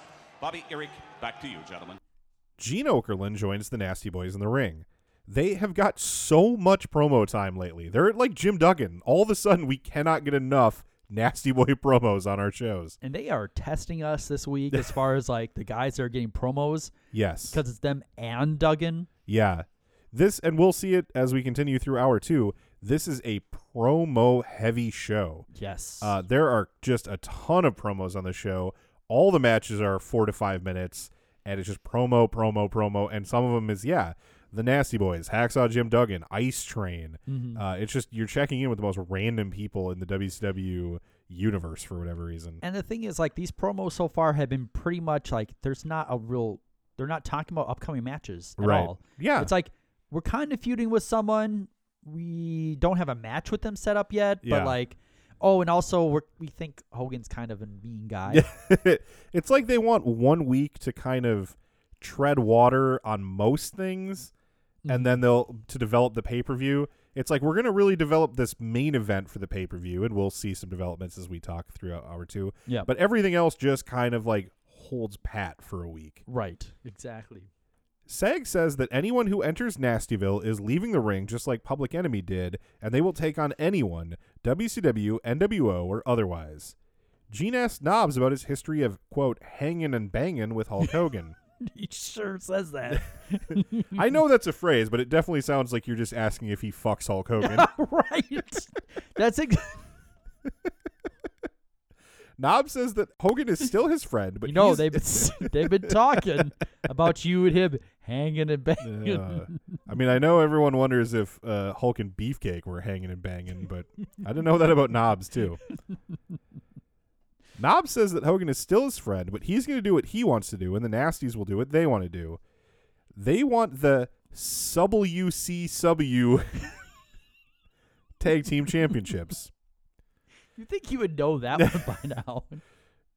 You think you would know which things are letters and which are just sounds that his mouth is making? I agree. Gene closes by pointing out that these porkers spend a lot of their time at the buffet table and then sends it back to Eric and Bobby. That's seriously, he's just yeah. like, well, these two clearly spent a lot of time at the buffet table and they won a championship. See you later. Right. It's so, he's just being a dick for no reason. Yeah, it's like, well, these guys sure are fatties. Let's let's throw it back to the announcers. He doesn't. Yeah, he doesn't say it like, oh, you know, they're beefing up because they're like they're big guys. Right. It's like these guys eat a lot of food. it does. It doesn't yeah. serve them at all. Eric insists nobody in W C W is paranoid in relation to the N W O, and methinks the B- Bischoff doth protest too much. Right. Could barely get that sentence out. He and Bobby chat a bit as we go to commercial, and Dave, in this month in W C W Magazine, you can find out if blood is really thicker than water when they profile the Steiners. Ooh. Plus, you can learn secrets about the Giant and get some collectible photos of Slamboree and the Great American Bash. By the way, I thought it was it was kind of interesting that this week they seem to be emphasizing this paranoia thing. Yeah, they talk up that a lot, and I don't, but it doesn't come to play that much other than mm-hmm. everyone worrying about Nick Patrick. I wouldn't say that the characters this week seem particularly paranoid. It's just something that's a running theme on commentary. Especially since they, they're not, they stopped emphasizing this fourth man idea. Right. I, I haven't heard, I don't remember if we they really talked about it last week, but there's not this impending, like, there's going to be another guy betraying us, so I'm not sure where the paranoia comes from exactly. Yeah. Eric welcomes us back and shows us replays of Diamond Dallas Page and Chavo Guerrero's confrontation at Clash of the Champions after Page attacked Chavo's uncle Eddie after Eddie had defeated him for the non-prestigious non-title of Lord of the Ring. D D P is back in possession of the physical ring, and I guess that's what this feud is going to be about. The non-championship that right. someone else won, but D D P has anyway. Oh, Christ. Chavo and D D P are going to square off next, and D D P is out first to a mild pop, and Chavo comes out to, frankly, no reaction at all. Right. Even he has Eddie's music, which should have at least tricked yeah. the fans. Things start off hot as Chavo dropkicks Paige in the rope and then dropkicks him again out to the floor. Chavo launches himself with a huge pescado that almost sees him land directly on his head. Pescado. Oh, it's terrifying. Pescado. Bring yeah. me the pescado. It's a Mexican word, that, or Spanish word that sounds like a nice uh, pasta fajoule. Yes. No, but I know what you talk about. It's pretty, it's rough. Yeah. I mean, his head does not hit the ground, but it is close to being like the end of Chavo Guerrero. Right. Chavo rolls D D P back into the ring and takes him into the corner for some punches until Page throws him down to the mat. Chavo charges right back for more punches, and Page once again shoves him down. Chavo charges a third time, but this time D D P moves and Chavo hits the ring post shoulder first. D D P immediately slow thing. DDP immediately. Th- DDP immediately slows things down with kicks to the now injured Guerrero. D D P focuses on the shoulder with a thousand kicks. It's like the next minute is him kicking the shoulder. Yeah. Bischoff says that the card for Fall Brawl is being finalized, and everyone is politicking with the W C W Executive Committee to get a shot at the N W O. He hints that tonight we might get a better picture of what will happen at that pay-per-view. Ooh. Chavo gets a surprise roll-up for a two, but D D P regains control and chokes him with a boot in the corner until Nick Patrick backs him off. Page continues to work the arm until he goes for a back body drop that Chavo reverses into a sunset flip for a two count. D D P wrenches the arm and then flips Chavo over his back like a judo throw. Then he nails a sit-out powerbomb that looks great, but he bails on the pin in order to punish Chavo a little more. Page gets a double hammerlock belly-to-belly suplex, and Bischoff calls for a D Q for no reason. Like, it could be a ref stoppage, but, like, just... beating your opponent is not cause for a disqualification. To me, it sounded like that he wanted him disqualified for, like, pulling him off the mat from the, the pin attempt because he was being unsportsmanlike. Sure. I, I mean, that might be the pretext for that comment. I think the reason he wants to say that it should be a disqualification is really because he's trying to sow um, – he's trying to cast aspersion on Nick Patrick. Like – yeah. Oh, why is he letting this go on? This is a travesty. You know, it's really more about Patrick mm-hmm. than it is about anything actually in the rule book or the match itself. Sure. Page sets up for the diamond cutter, but Chavo reverses it into a backslide for the upset, shocking surprise victory out of nowhere. Page is angry and hits the cutter immediately after the bell. D D P reaches up for and fumbles with Nick Patrick's crotch for a minute. ah, he's taking Nick Patrick's belt. For a minute, I was just like, whoa, this is an odd turn. Sadly, Patrick's pants do not fall down to his ankles to reveal giant white boxers with hearts on them. Yeah. That was, I really, as soon as a belt comes off, I want those pants pants hitting the ground. It's just like any time a, a wallet opens, I want a moth to fly out of it. Yeah. It's, come on, I'm conditioned to want certain things here, damn it. Patrick does a lot of hand-waving and sort of tries to stop Page, but that's not good enough for Bischoff, who says that Patrick isn't doing anything. Pee-wee Anderson agrees as he runs out from the back, seizes the belt from D D P, and admonishes Nick Patrick for not stopping the attack. Patrick says he did try, and honestly to me it looked like he was trying. Yeah. He wasn't trying as hard, but D D P's much bigger and had a weapon on him. Right. Again, uh, this is just another one where they're like fully being like, look, that proves it. And I'm like, no, on this one, I'm on Nick Patrick's side again. He didn't do anything wrong. Yeah. Before we move on to the rest of the hijinks, uh, I do want to say that I thought that was a good short T V match. Uh, D D P is the king of these like four-minute T V matches that are always good, mm-hmm. always fun and watchable. Nothing memorable or amazing, but certainly like a, a fine way to spend some of your Nitro. And I feel like would be a good benefit if we see Chavo next week on Nitro. Yeah. If like I I could even see them doing a return match of sorts for this one. I might be wrong, but I, I think they might have a match at Fall Brawl. I think it might be Chavo versus D D P. Oh, okay. Well then yeah, then that's a really good use of the of the time.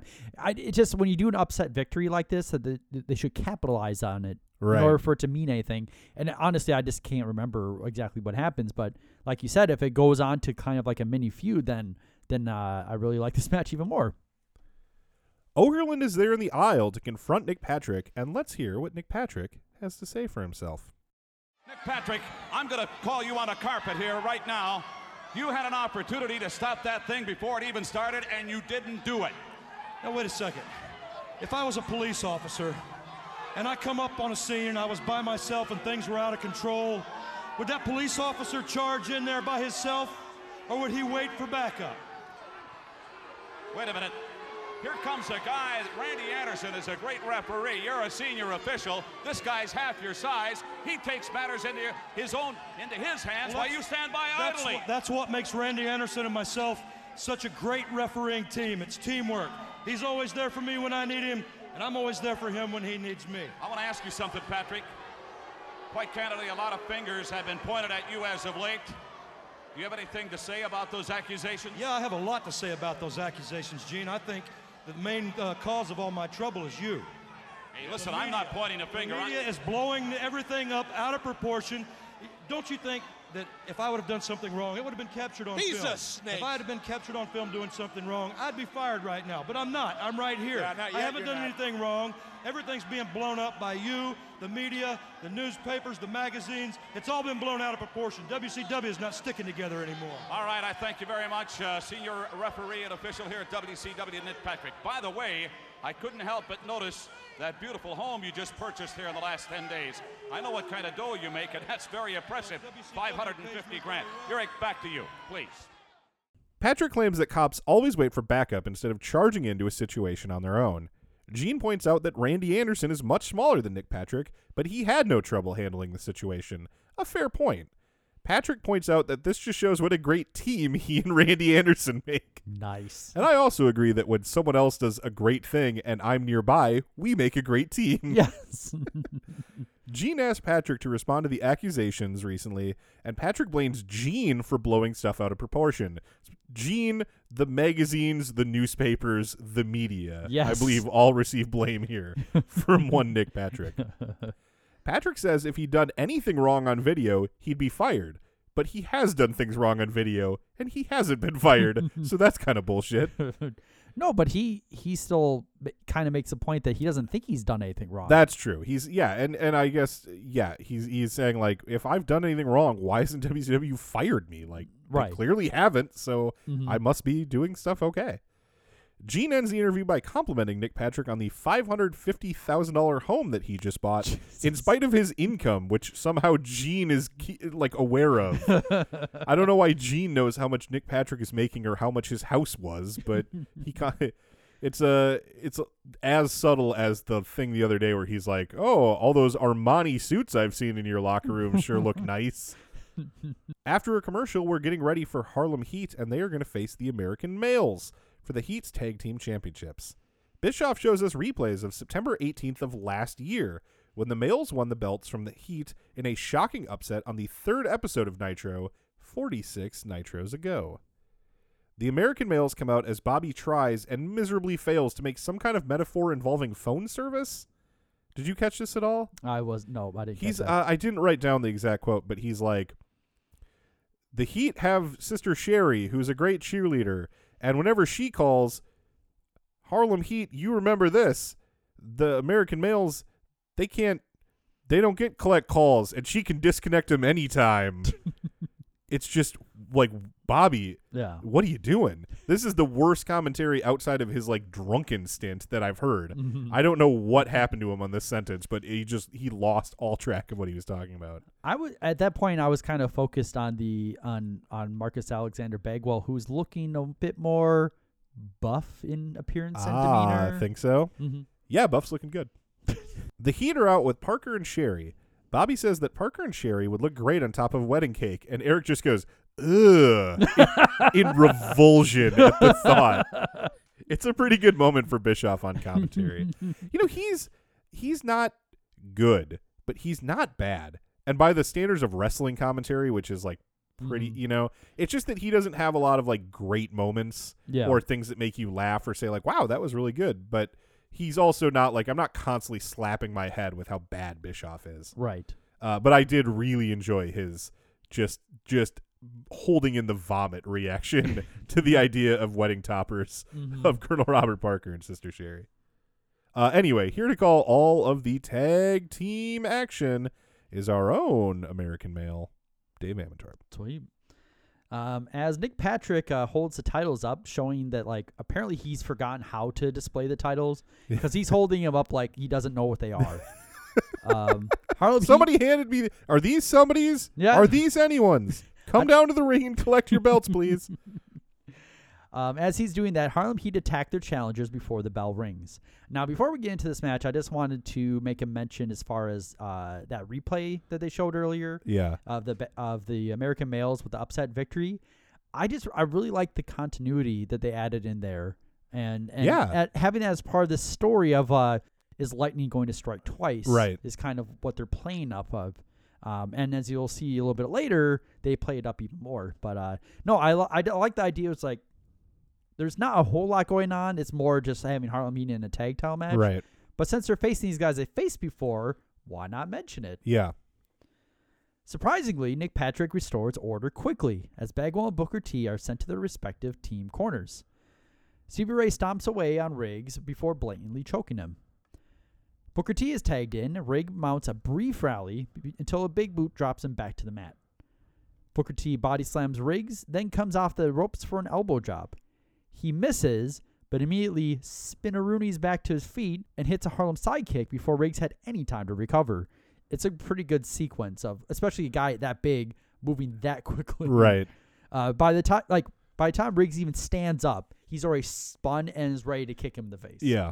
It's pretty awesome. Stevie Ray is tagged back in, and Harlem Heat double-team Scotty Riggs in their corner as Bagwell continues to get frustrated by his inability to help his partner. There's also a couple of times when Bagwell could help his partner, but then like goes back to his respective corner. That's he doesn't. His timing's not very great when it comes to like trying to sneak into the ring. Yeah. Uh, Eric mentions that Buff just finished filming an Andy Sedaris action movie. So I looked this up. I was kind of curious about this. Mm-hmm. Uh, the name of the movie was Day of the Warrior, in which Buff plays the titular warrior. Hmm. Uh, Sedaris was best known for his series of films kind of under the umbrella known as Bullets, Bombs, and Babes, which was a series of B-movies that usually involved kind of a stable that he worked with of former Playboy playmates and penthouse pets. Sweet. Uh, before making these B-movies, he actually worked in sports broadcasting and was the inventor of the, uh, it's known as the honey shot, where during a sports broadcast, they'll just show a pretty woman in the crowd, oh. uh, like in the, you know, between pitches or whatever. Mm-hmm. Uh, that was apparently a thing he invented.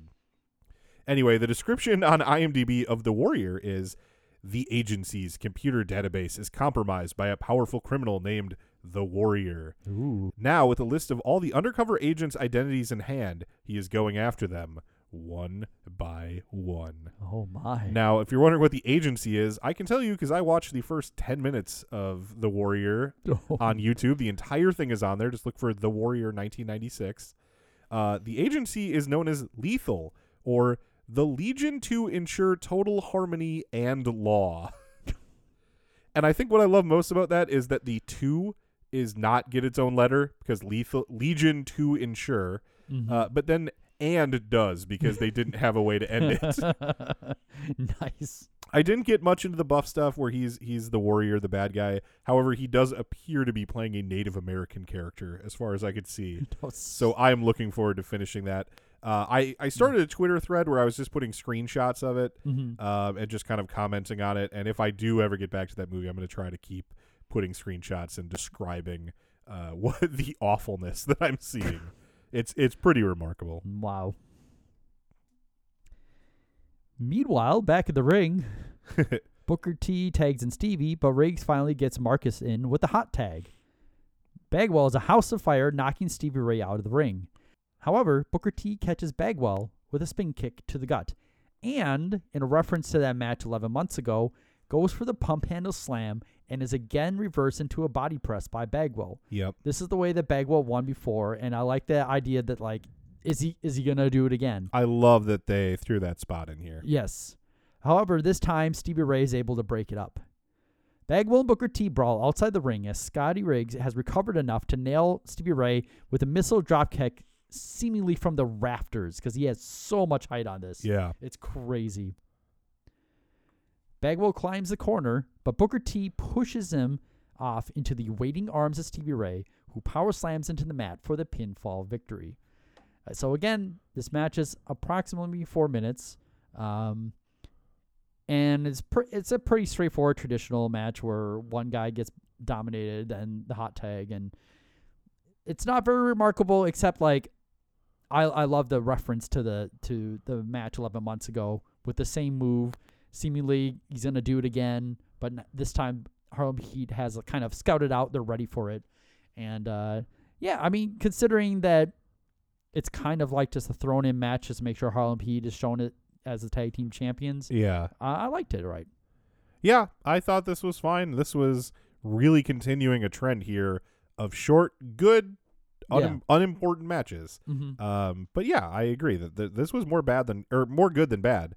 Uh, so, yeah, no, no issues here. We get another commercial and another reminder that our blood is going to run cold any day now. Any day. TikTok. So cold. When we come back, Arn Anderson and Ric Flair make their entrance, accompanied by Liz and Woman. They're going to be taking on Sting and Lex Luger, as announced last week, and those two men are out next to a man called Sting. When they get to the ring, though, Sting takes a mic and calls out Benoit and Mongo. Benoit and Mongo do indeed make their way out to the ring alongside Deborah, and we go to a commercial. Hmm. As the plot thickens. Are you saying that because Deborah came out? What? Oh, she's thick in a good way. No. Okay. I did. All right, W C W Monday Nitro live on the air here, and I I was back in the locker room area trying to pack some things away, watching the remainder of the show. But this thing, Arn Anderson has gotten so far out of whack, I, I got to have some kind of an explanation. So do these folks here tonight. He's got something to say. Let him say it. Sting, you said you had a surprise. Is this it? This is it right here. We can do what we've always done year after year, and we can come out here and beat each other up.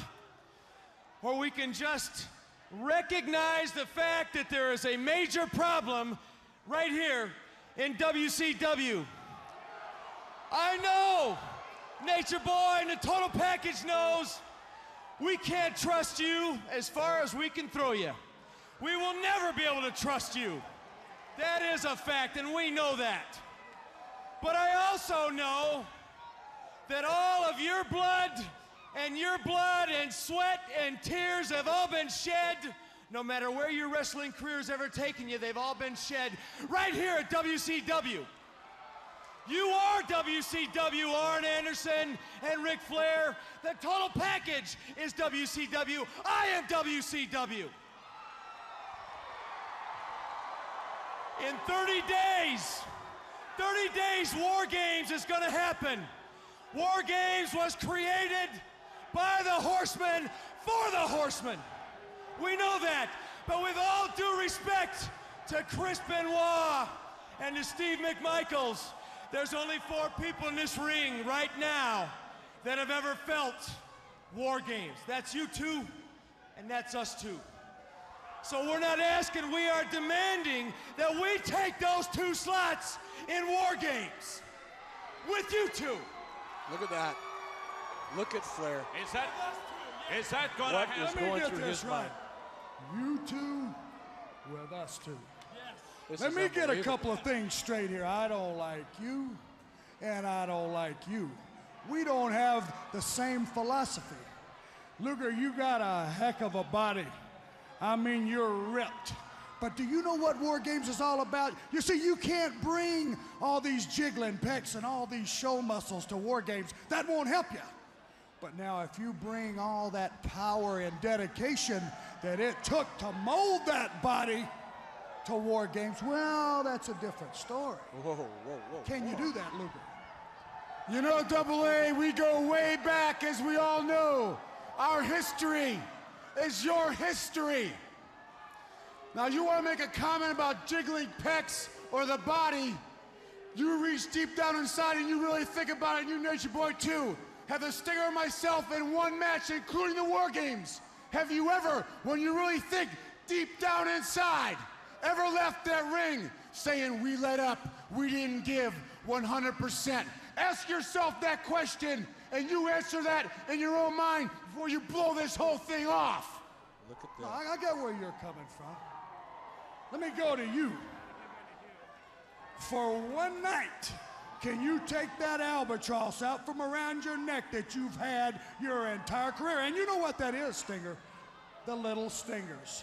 Always caring what the kids thought. Always trying to do the right thing, because I'm going to tell you, to survive War Games or to win War Games, you can't do the right thing. You gotta get down in that gutter, and you gotta reach into a man's soul and do something so violent and so painful that he looks into your eyes and says, I quit.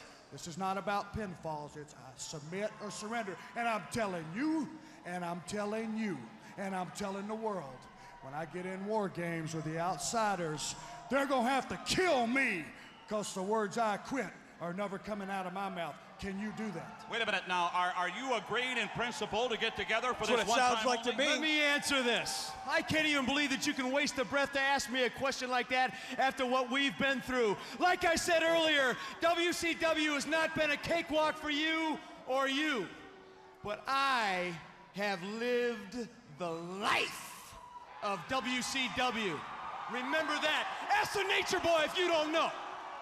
All right, I thank you very much, Nate. We got to make it quick. I'm getting the wrap here. Let me see if I understand. You and the package want to team up with me and the Enforcer against the Outsiders? Let me explain something to you. I know who you are better than any man alive. I know what you're about. If Mongo and Benoit, because I know you aren't as bad at Hogan as I do, buddy.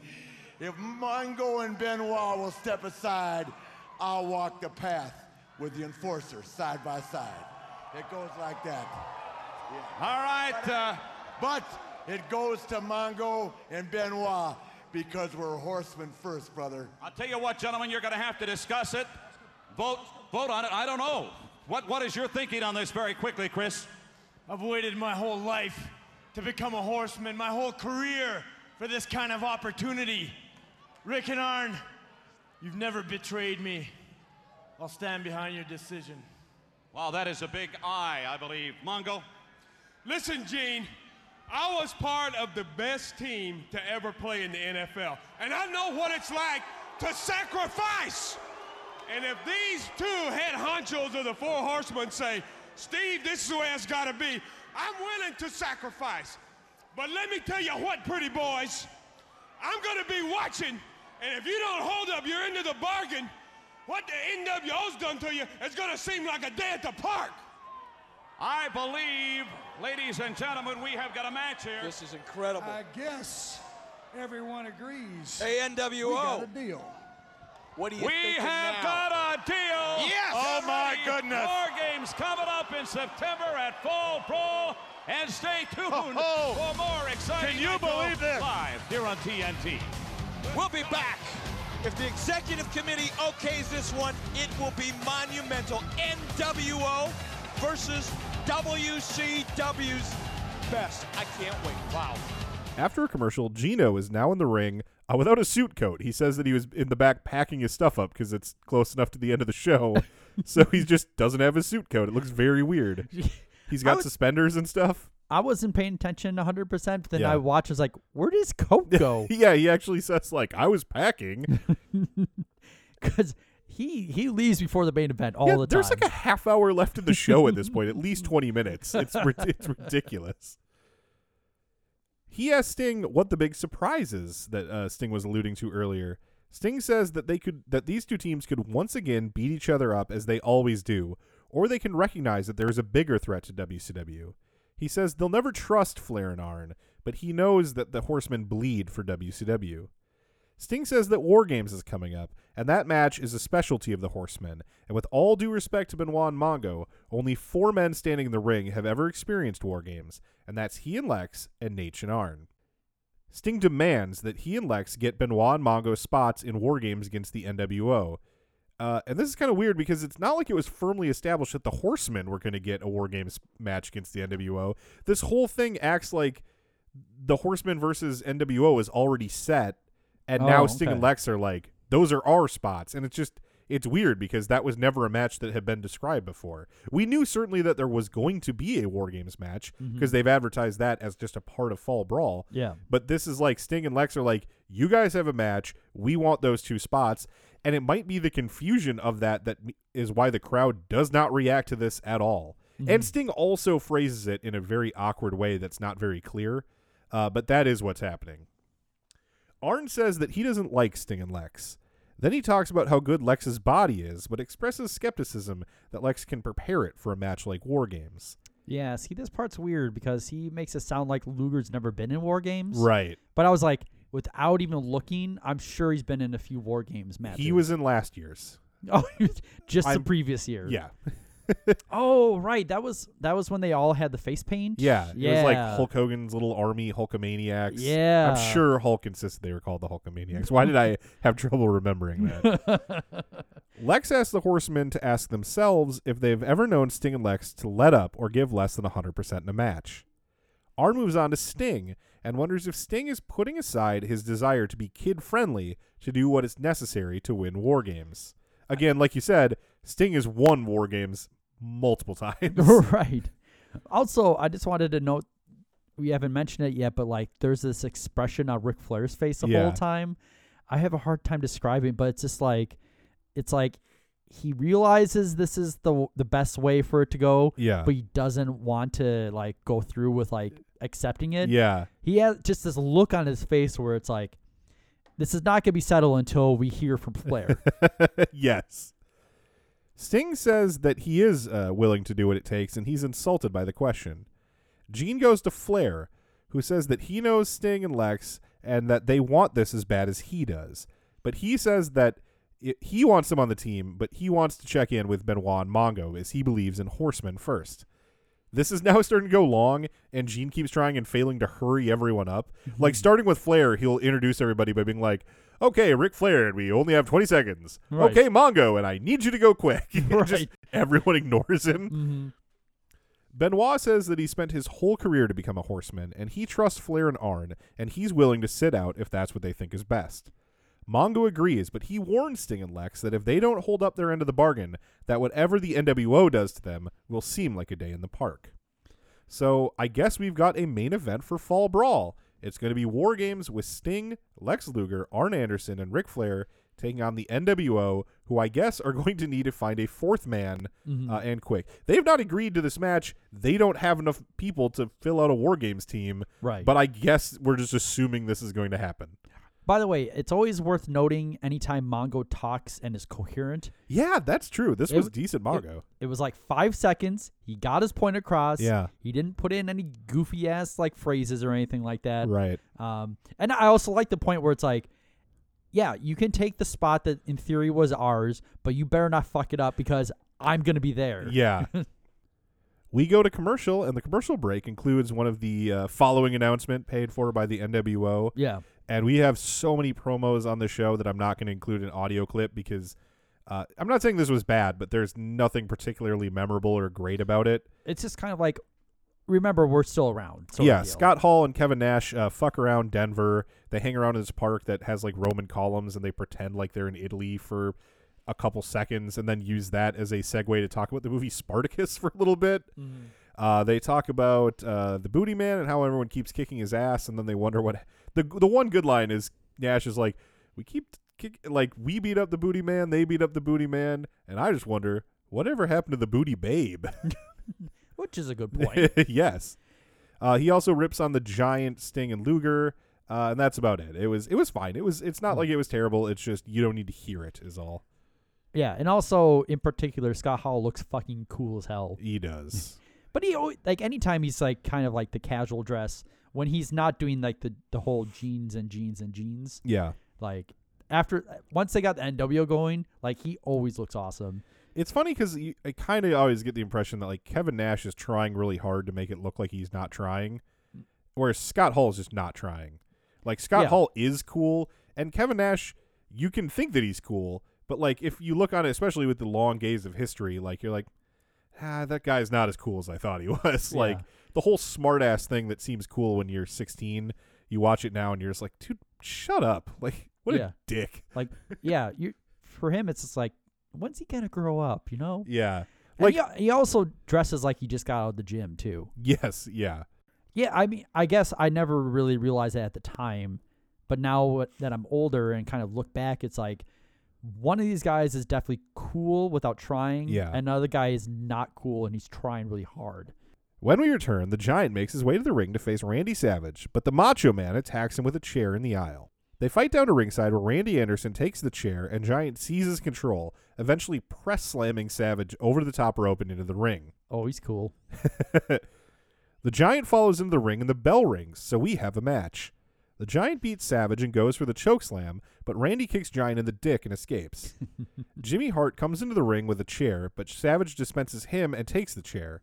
He nails the Dungeon of Doom members, Hugh Morris and Big Bubba, who have showed up out of nowhere to try to interfere. Then he hits the Giant, Barbarian, and Meng before fleeing as the Dungeon of Doom swarm the ring in force. Randy Anderson seems to call off the match. That's at least the impression the announcers give us. Mm-hmm. Uh, so this was either a no contest or perhaps a D Q in for the Giant. Penzer announces something that we can't hear. Uh, the crowd boo whatever it is. Yeah. Um, but Bischoff claims that the bell never rang, which it did. So I have no idea what the official result of this one is going to be. Yeah. Not that it matters per se. No. Um, but like I said, at, at, at best, it's a D Q win for the Giant. Bischoff and Bobby recap the craziness that we just saw. Eric says that he just got word for the back that the executive committee has approved the big War Games match, and that's pretty much where we end our show. Which, by the way, he says it's going to be, you know, Flair, Arn, Sting, and Lex Luger versus the N W O. Right. And and I kind of like the fact that they made it a little uh, ambiguous there. Right. And which is saying it's not saying it's going to be like a handicap match. Right. They're facing the N W O, and there's like. Leaving that possibility for the fourth man, which I imagine without like looking forward or anything like that, right. That's going to be the kind of the big thing for the next few weeks. Absolutely. Oh, I would, I would agree with you a hundred percent. Uh, I thought this was a pretty good episode of Nitro. It was not great and it was not bad, uh, but it was better than average. It certainly, I think, I think having a lot of matches that were short, but not two minutes short, Mm-hmm. like four to five minutes. Maybe I w- would have liked to see a couple creep up to like seven or eight.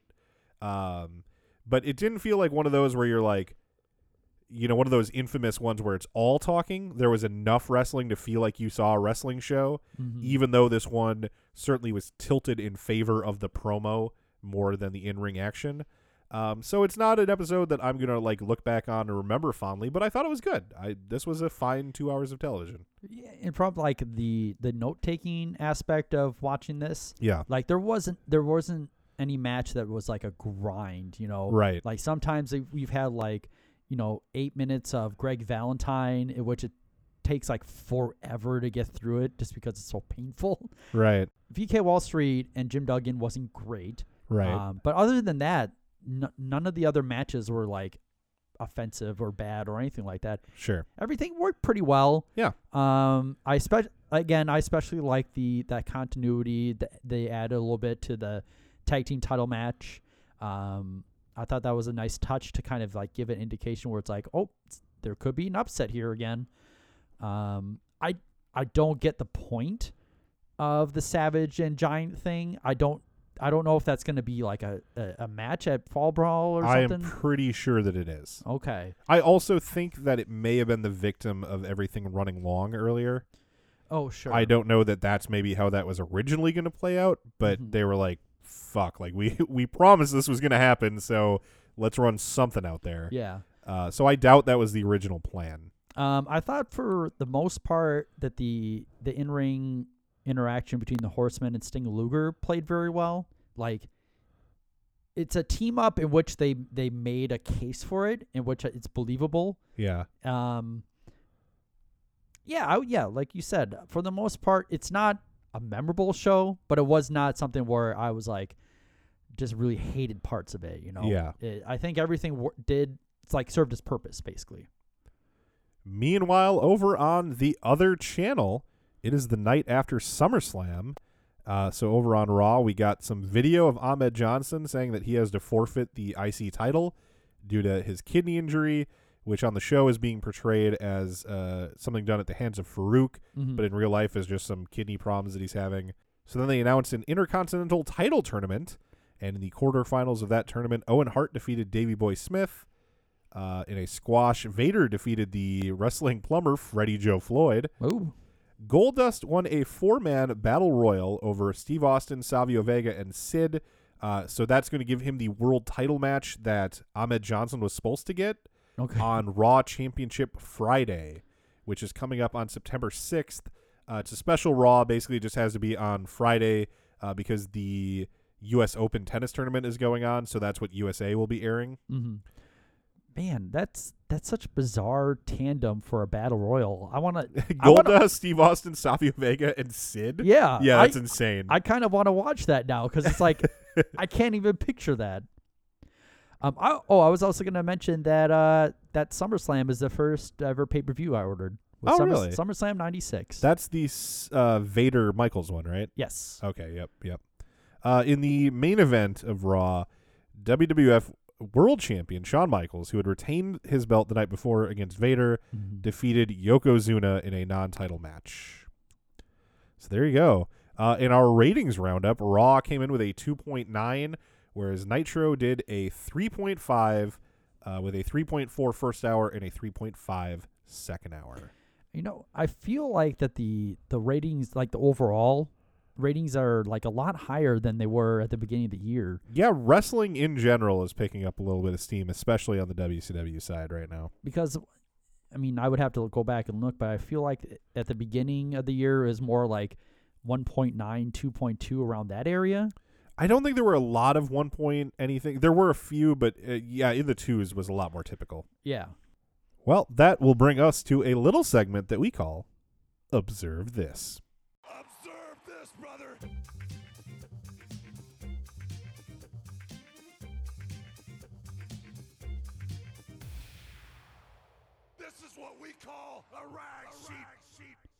The W W F is considering weekly Saturday night pay-per-views that will be broadcast live from New York City and have a risque, some would say E C W-like feel to them.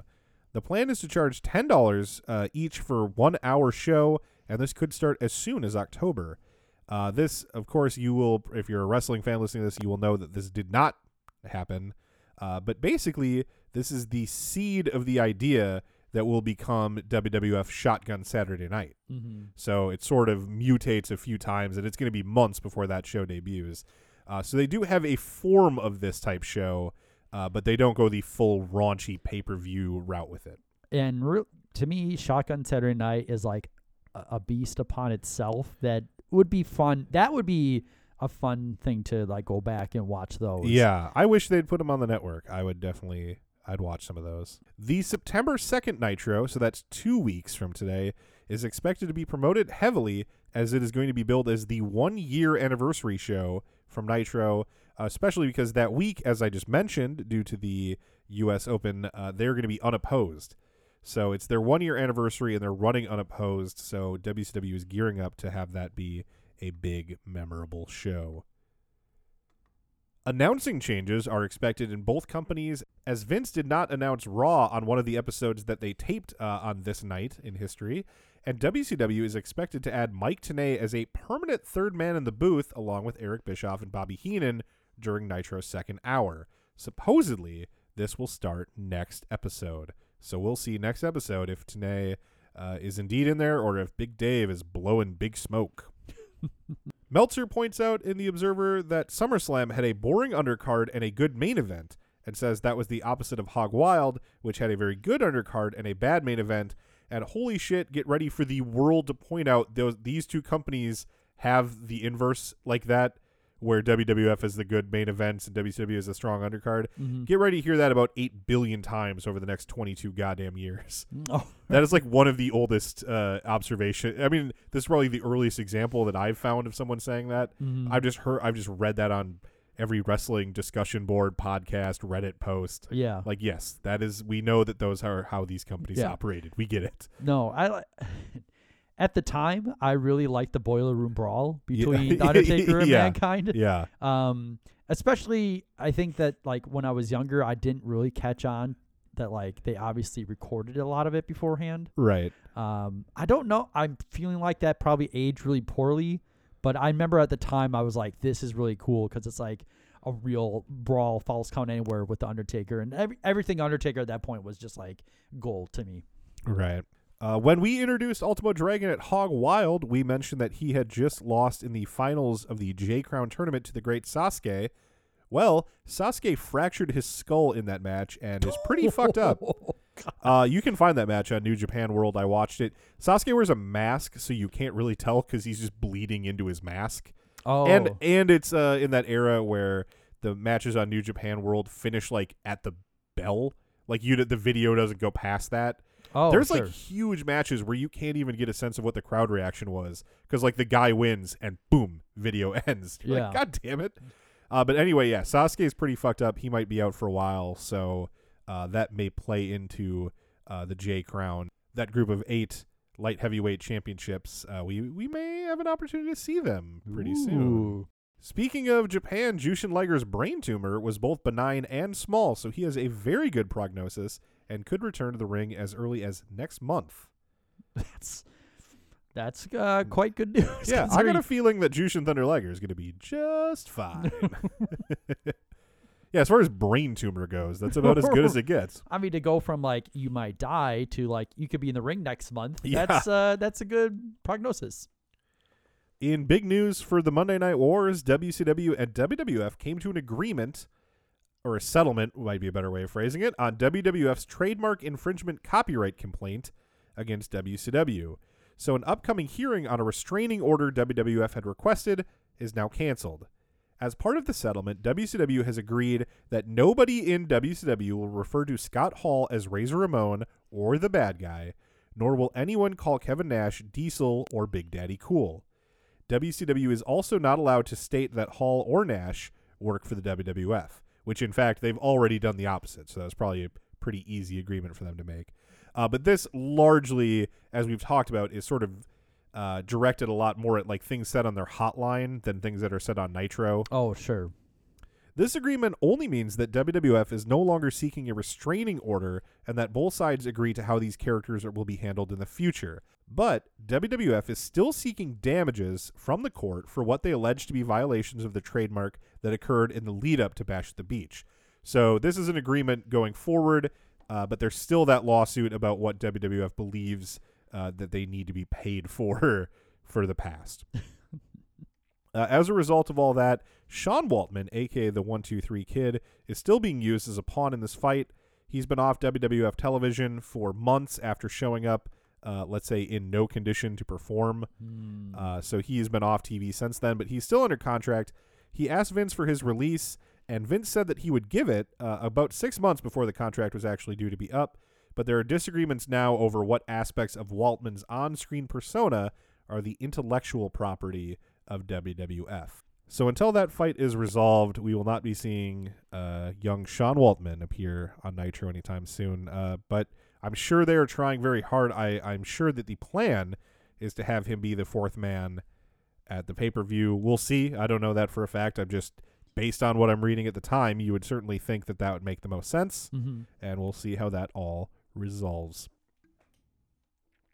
So there's only one thing left to do, Dave, and that is hear your match of the night and your M V P. Uh, I'll start off with my match of the night. You know, honestly, the best match was probably Malenko and Regal, but since I'm grading them on what I think that those two should have accomplished, mm-hmm. I'm actually going to bump them down a bit, and I'm going to give my match of the night to Chavo Guerrero and Diamond Dallas Page. Okay. And I am going to go in a different direction as well besides the Malenko and Regal match, and I will give it to the tag team title match, especially since I like the I like the story going into it. Sure. I liked how they played it up towards the end, and I I thought that for the most part that everyone was able to kind of showcase their abilities. Uh, Stevie Ray didn't fuck anything up, so that's always a plus. Um, so yeah, I'll give it to the tag team title match this this week. All right. Well, Dave, who was your M V P of tonight's Nitro? Oh boy, I. Now I put you on the spot, huh? Gosh. You didn't know that this thing that happens at the end of every episode would happen at the end of this episode. Right. All right. Well, you think I'm going to give you my M V P. I wanted to go second because I thought mine was, it's a little bit of a surprise, mm-hmm. a little bit of an unconventional pick. Uh, but my M V P of this particular Nitro was the man who was all over the show, Mean Gene Okerlund. Oh, okay. That dude worked his ass off. He was in the back interviewing Ice Train. He was in the ring interviewing, uh, you know, basically the main event, kind of figuring out the stuff with Lex, mm-hmm. Sting, and the, the Horsemen. Uh, he was in the aisle, like, berating Nick Patrick. He was just, he was up and down all over the show. Uh, Mean Gene worked his ass off, so I'm giving my M V P to that lovable, lovable old man. Um, well, in that case, I'll give my yeah, I'll give my M V P to Scott Hall because he looked really cool. Fair enough. It just, to me, no one really stuck out on the show as like having a standout performance. I think I thought everyone did like a good job. Yeah. Uh, considering the standards, I felt like that Malenko and Regal probably played a little lower than I expected. Sure. Um, but other than that, no one. I just really didn't feel like anyone stuck out as like, oh, that was like a, an exceptional performance or promo or yeah. anything like that.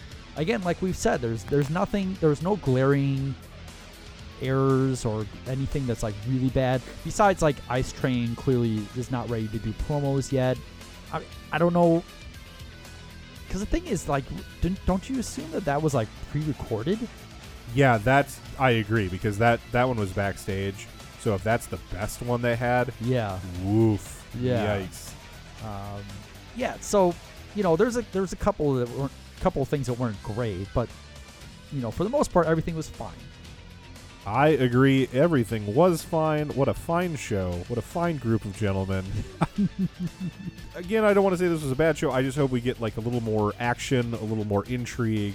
Uh, you know, I want to turn the volume up a little bit as we head into a big pay-per-view with uh, a huge main event that now we've got set, and now we can really start building towards. Uh, so we'll see that what we start doing. As far as I remember, we don't have anything announced for next week. Uh, so no, no. it's yeah, it's gonna be we're we're in the dark. It's gonna be interesting to see. And uh, basically, it kind of is. You can one way to look at it is it's a one week for them to build to that big anniversary uh, show. Oh, on sure. September second. And because you, you know that Bischoff really likes to do like big Nitros, so I would imagine next week they'll they'll have something that sets up for the following week. Right. Maybe even a title match. I, I don't remember exactly what they do, but they could do something where it's like, You know, they probably should have saved that for the pay-per-view, but they won't. Um, but also, like you said, they have the this big main event for Fall Brawl announced. I guarantee they're not going to announce a fourth member next week. Right. They're going to play that up until the pay-per-view. I would think so. But I would I would hope that at least next week they'll be presenting that, planting that seed as far as, like, the N W O needs a fourth member, or if the N W O is going to be like, we don't need a fourth member. Um, there's a lot of ways they can play that out to yeah. make it a really interesting uh, pay-per-view to look forward to. So, yeah, I'm looking forward to how they're going to start hyping it up now that that match is official. All right. Well, we will see for ourselves when we reconvene right here with you where the big boys play. twenty years of Nitro. Well, they could be, but I doubt it. You know, like you said, the American males, they hold a victory over Harlem Heat. They won the titles from them. These two cheerleaders, American males, they sound like postal employees. But the Harlem Heat, they got their own cheerleaders. They got Sister Sherry and the Colonel. And when the Sister Sherry gets on that phone, Harlem Heat, remember this. The American males can make all the calls they want. There are no collect calls, no busy signals. They will disconnect your service, believe me.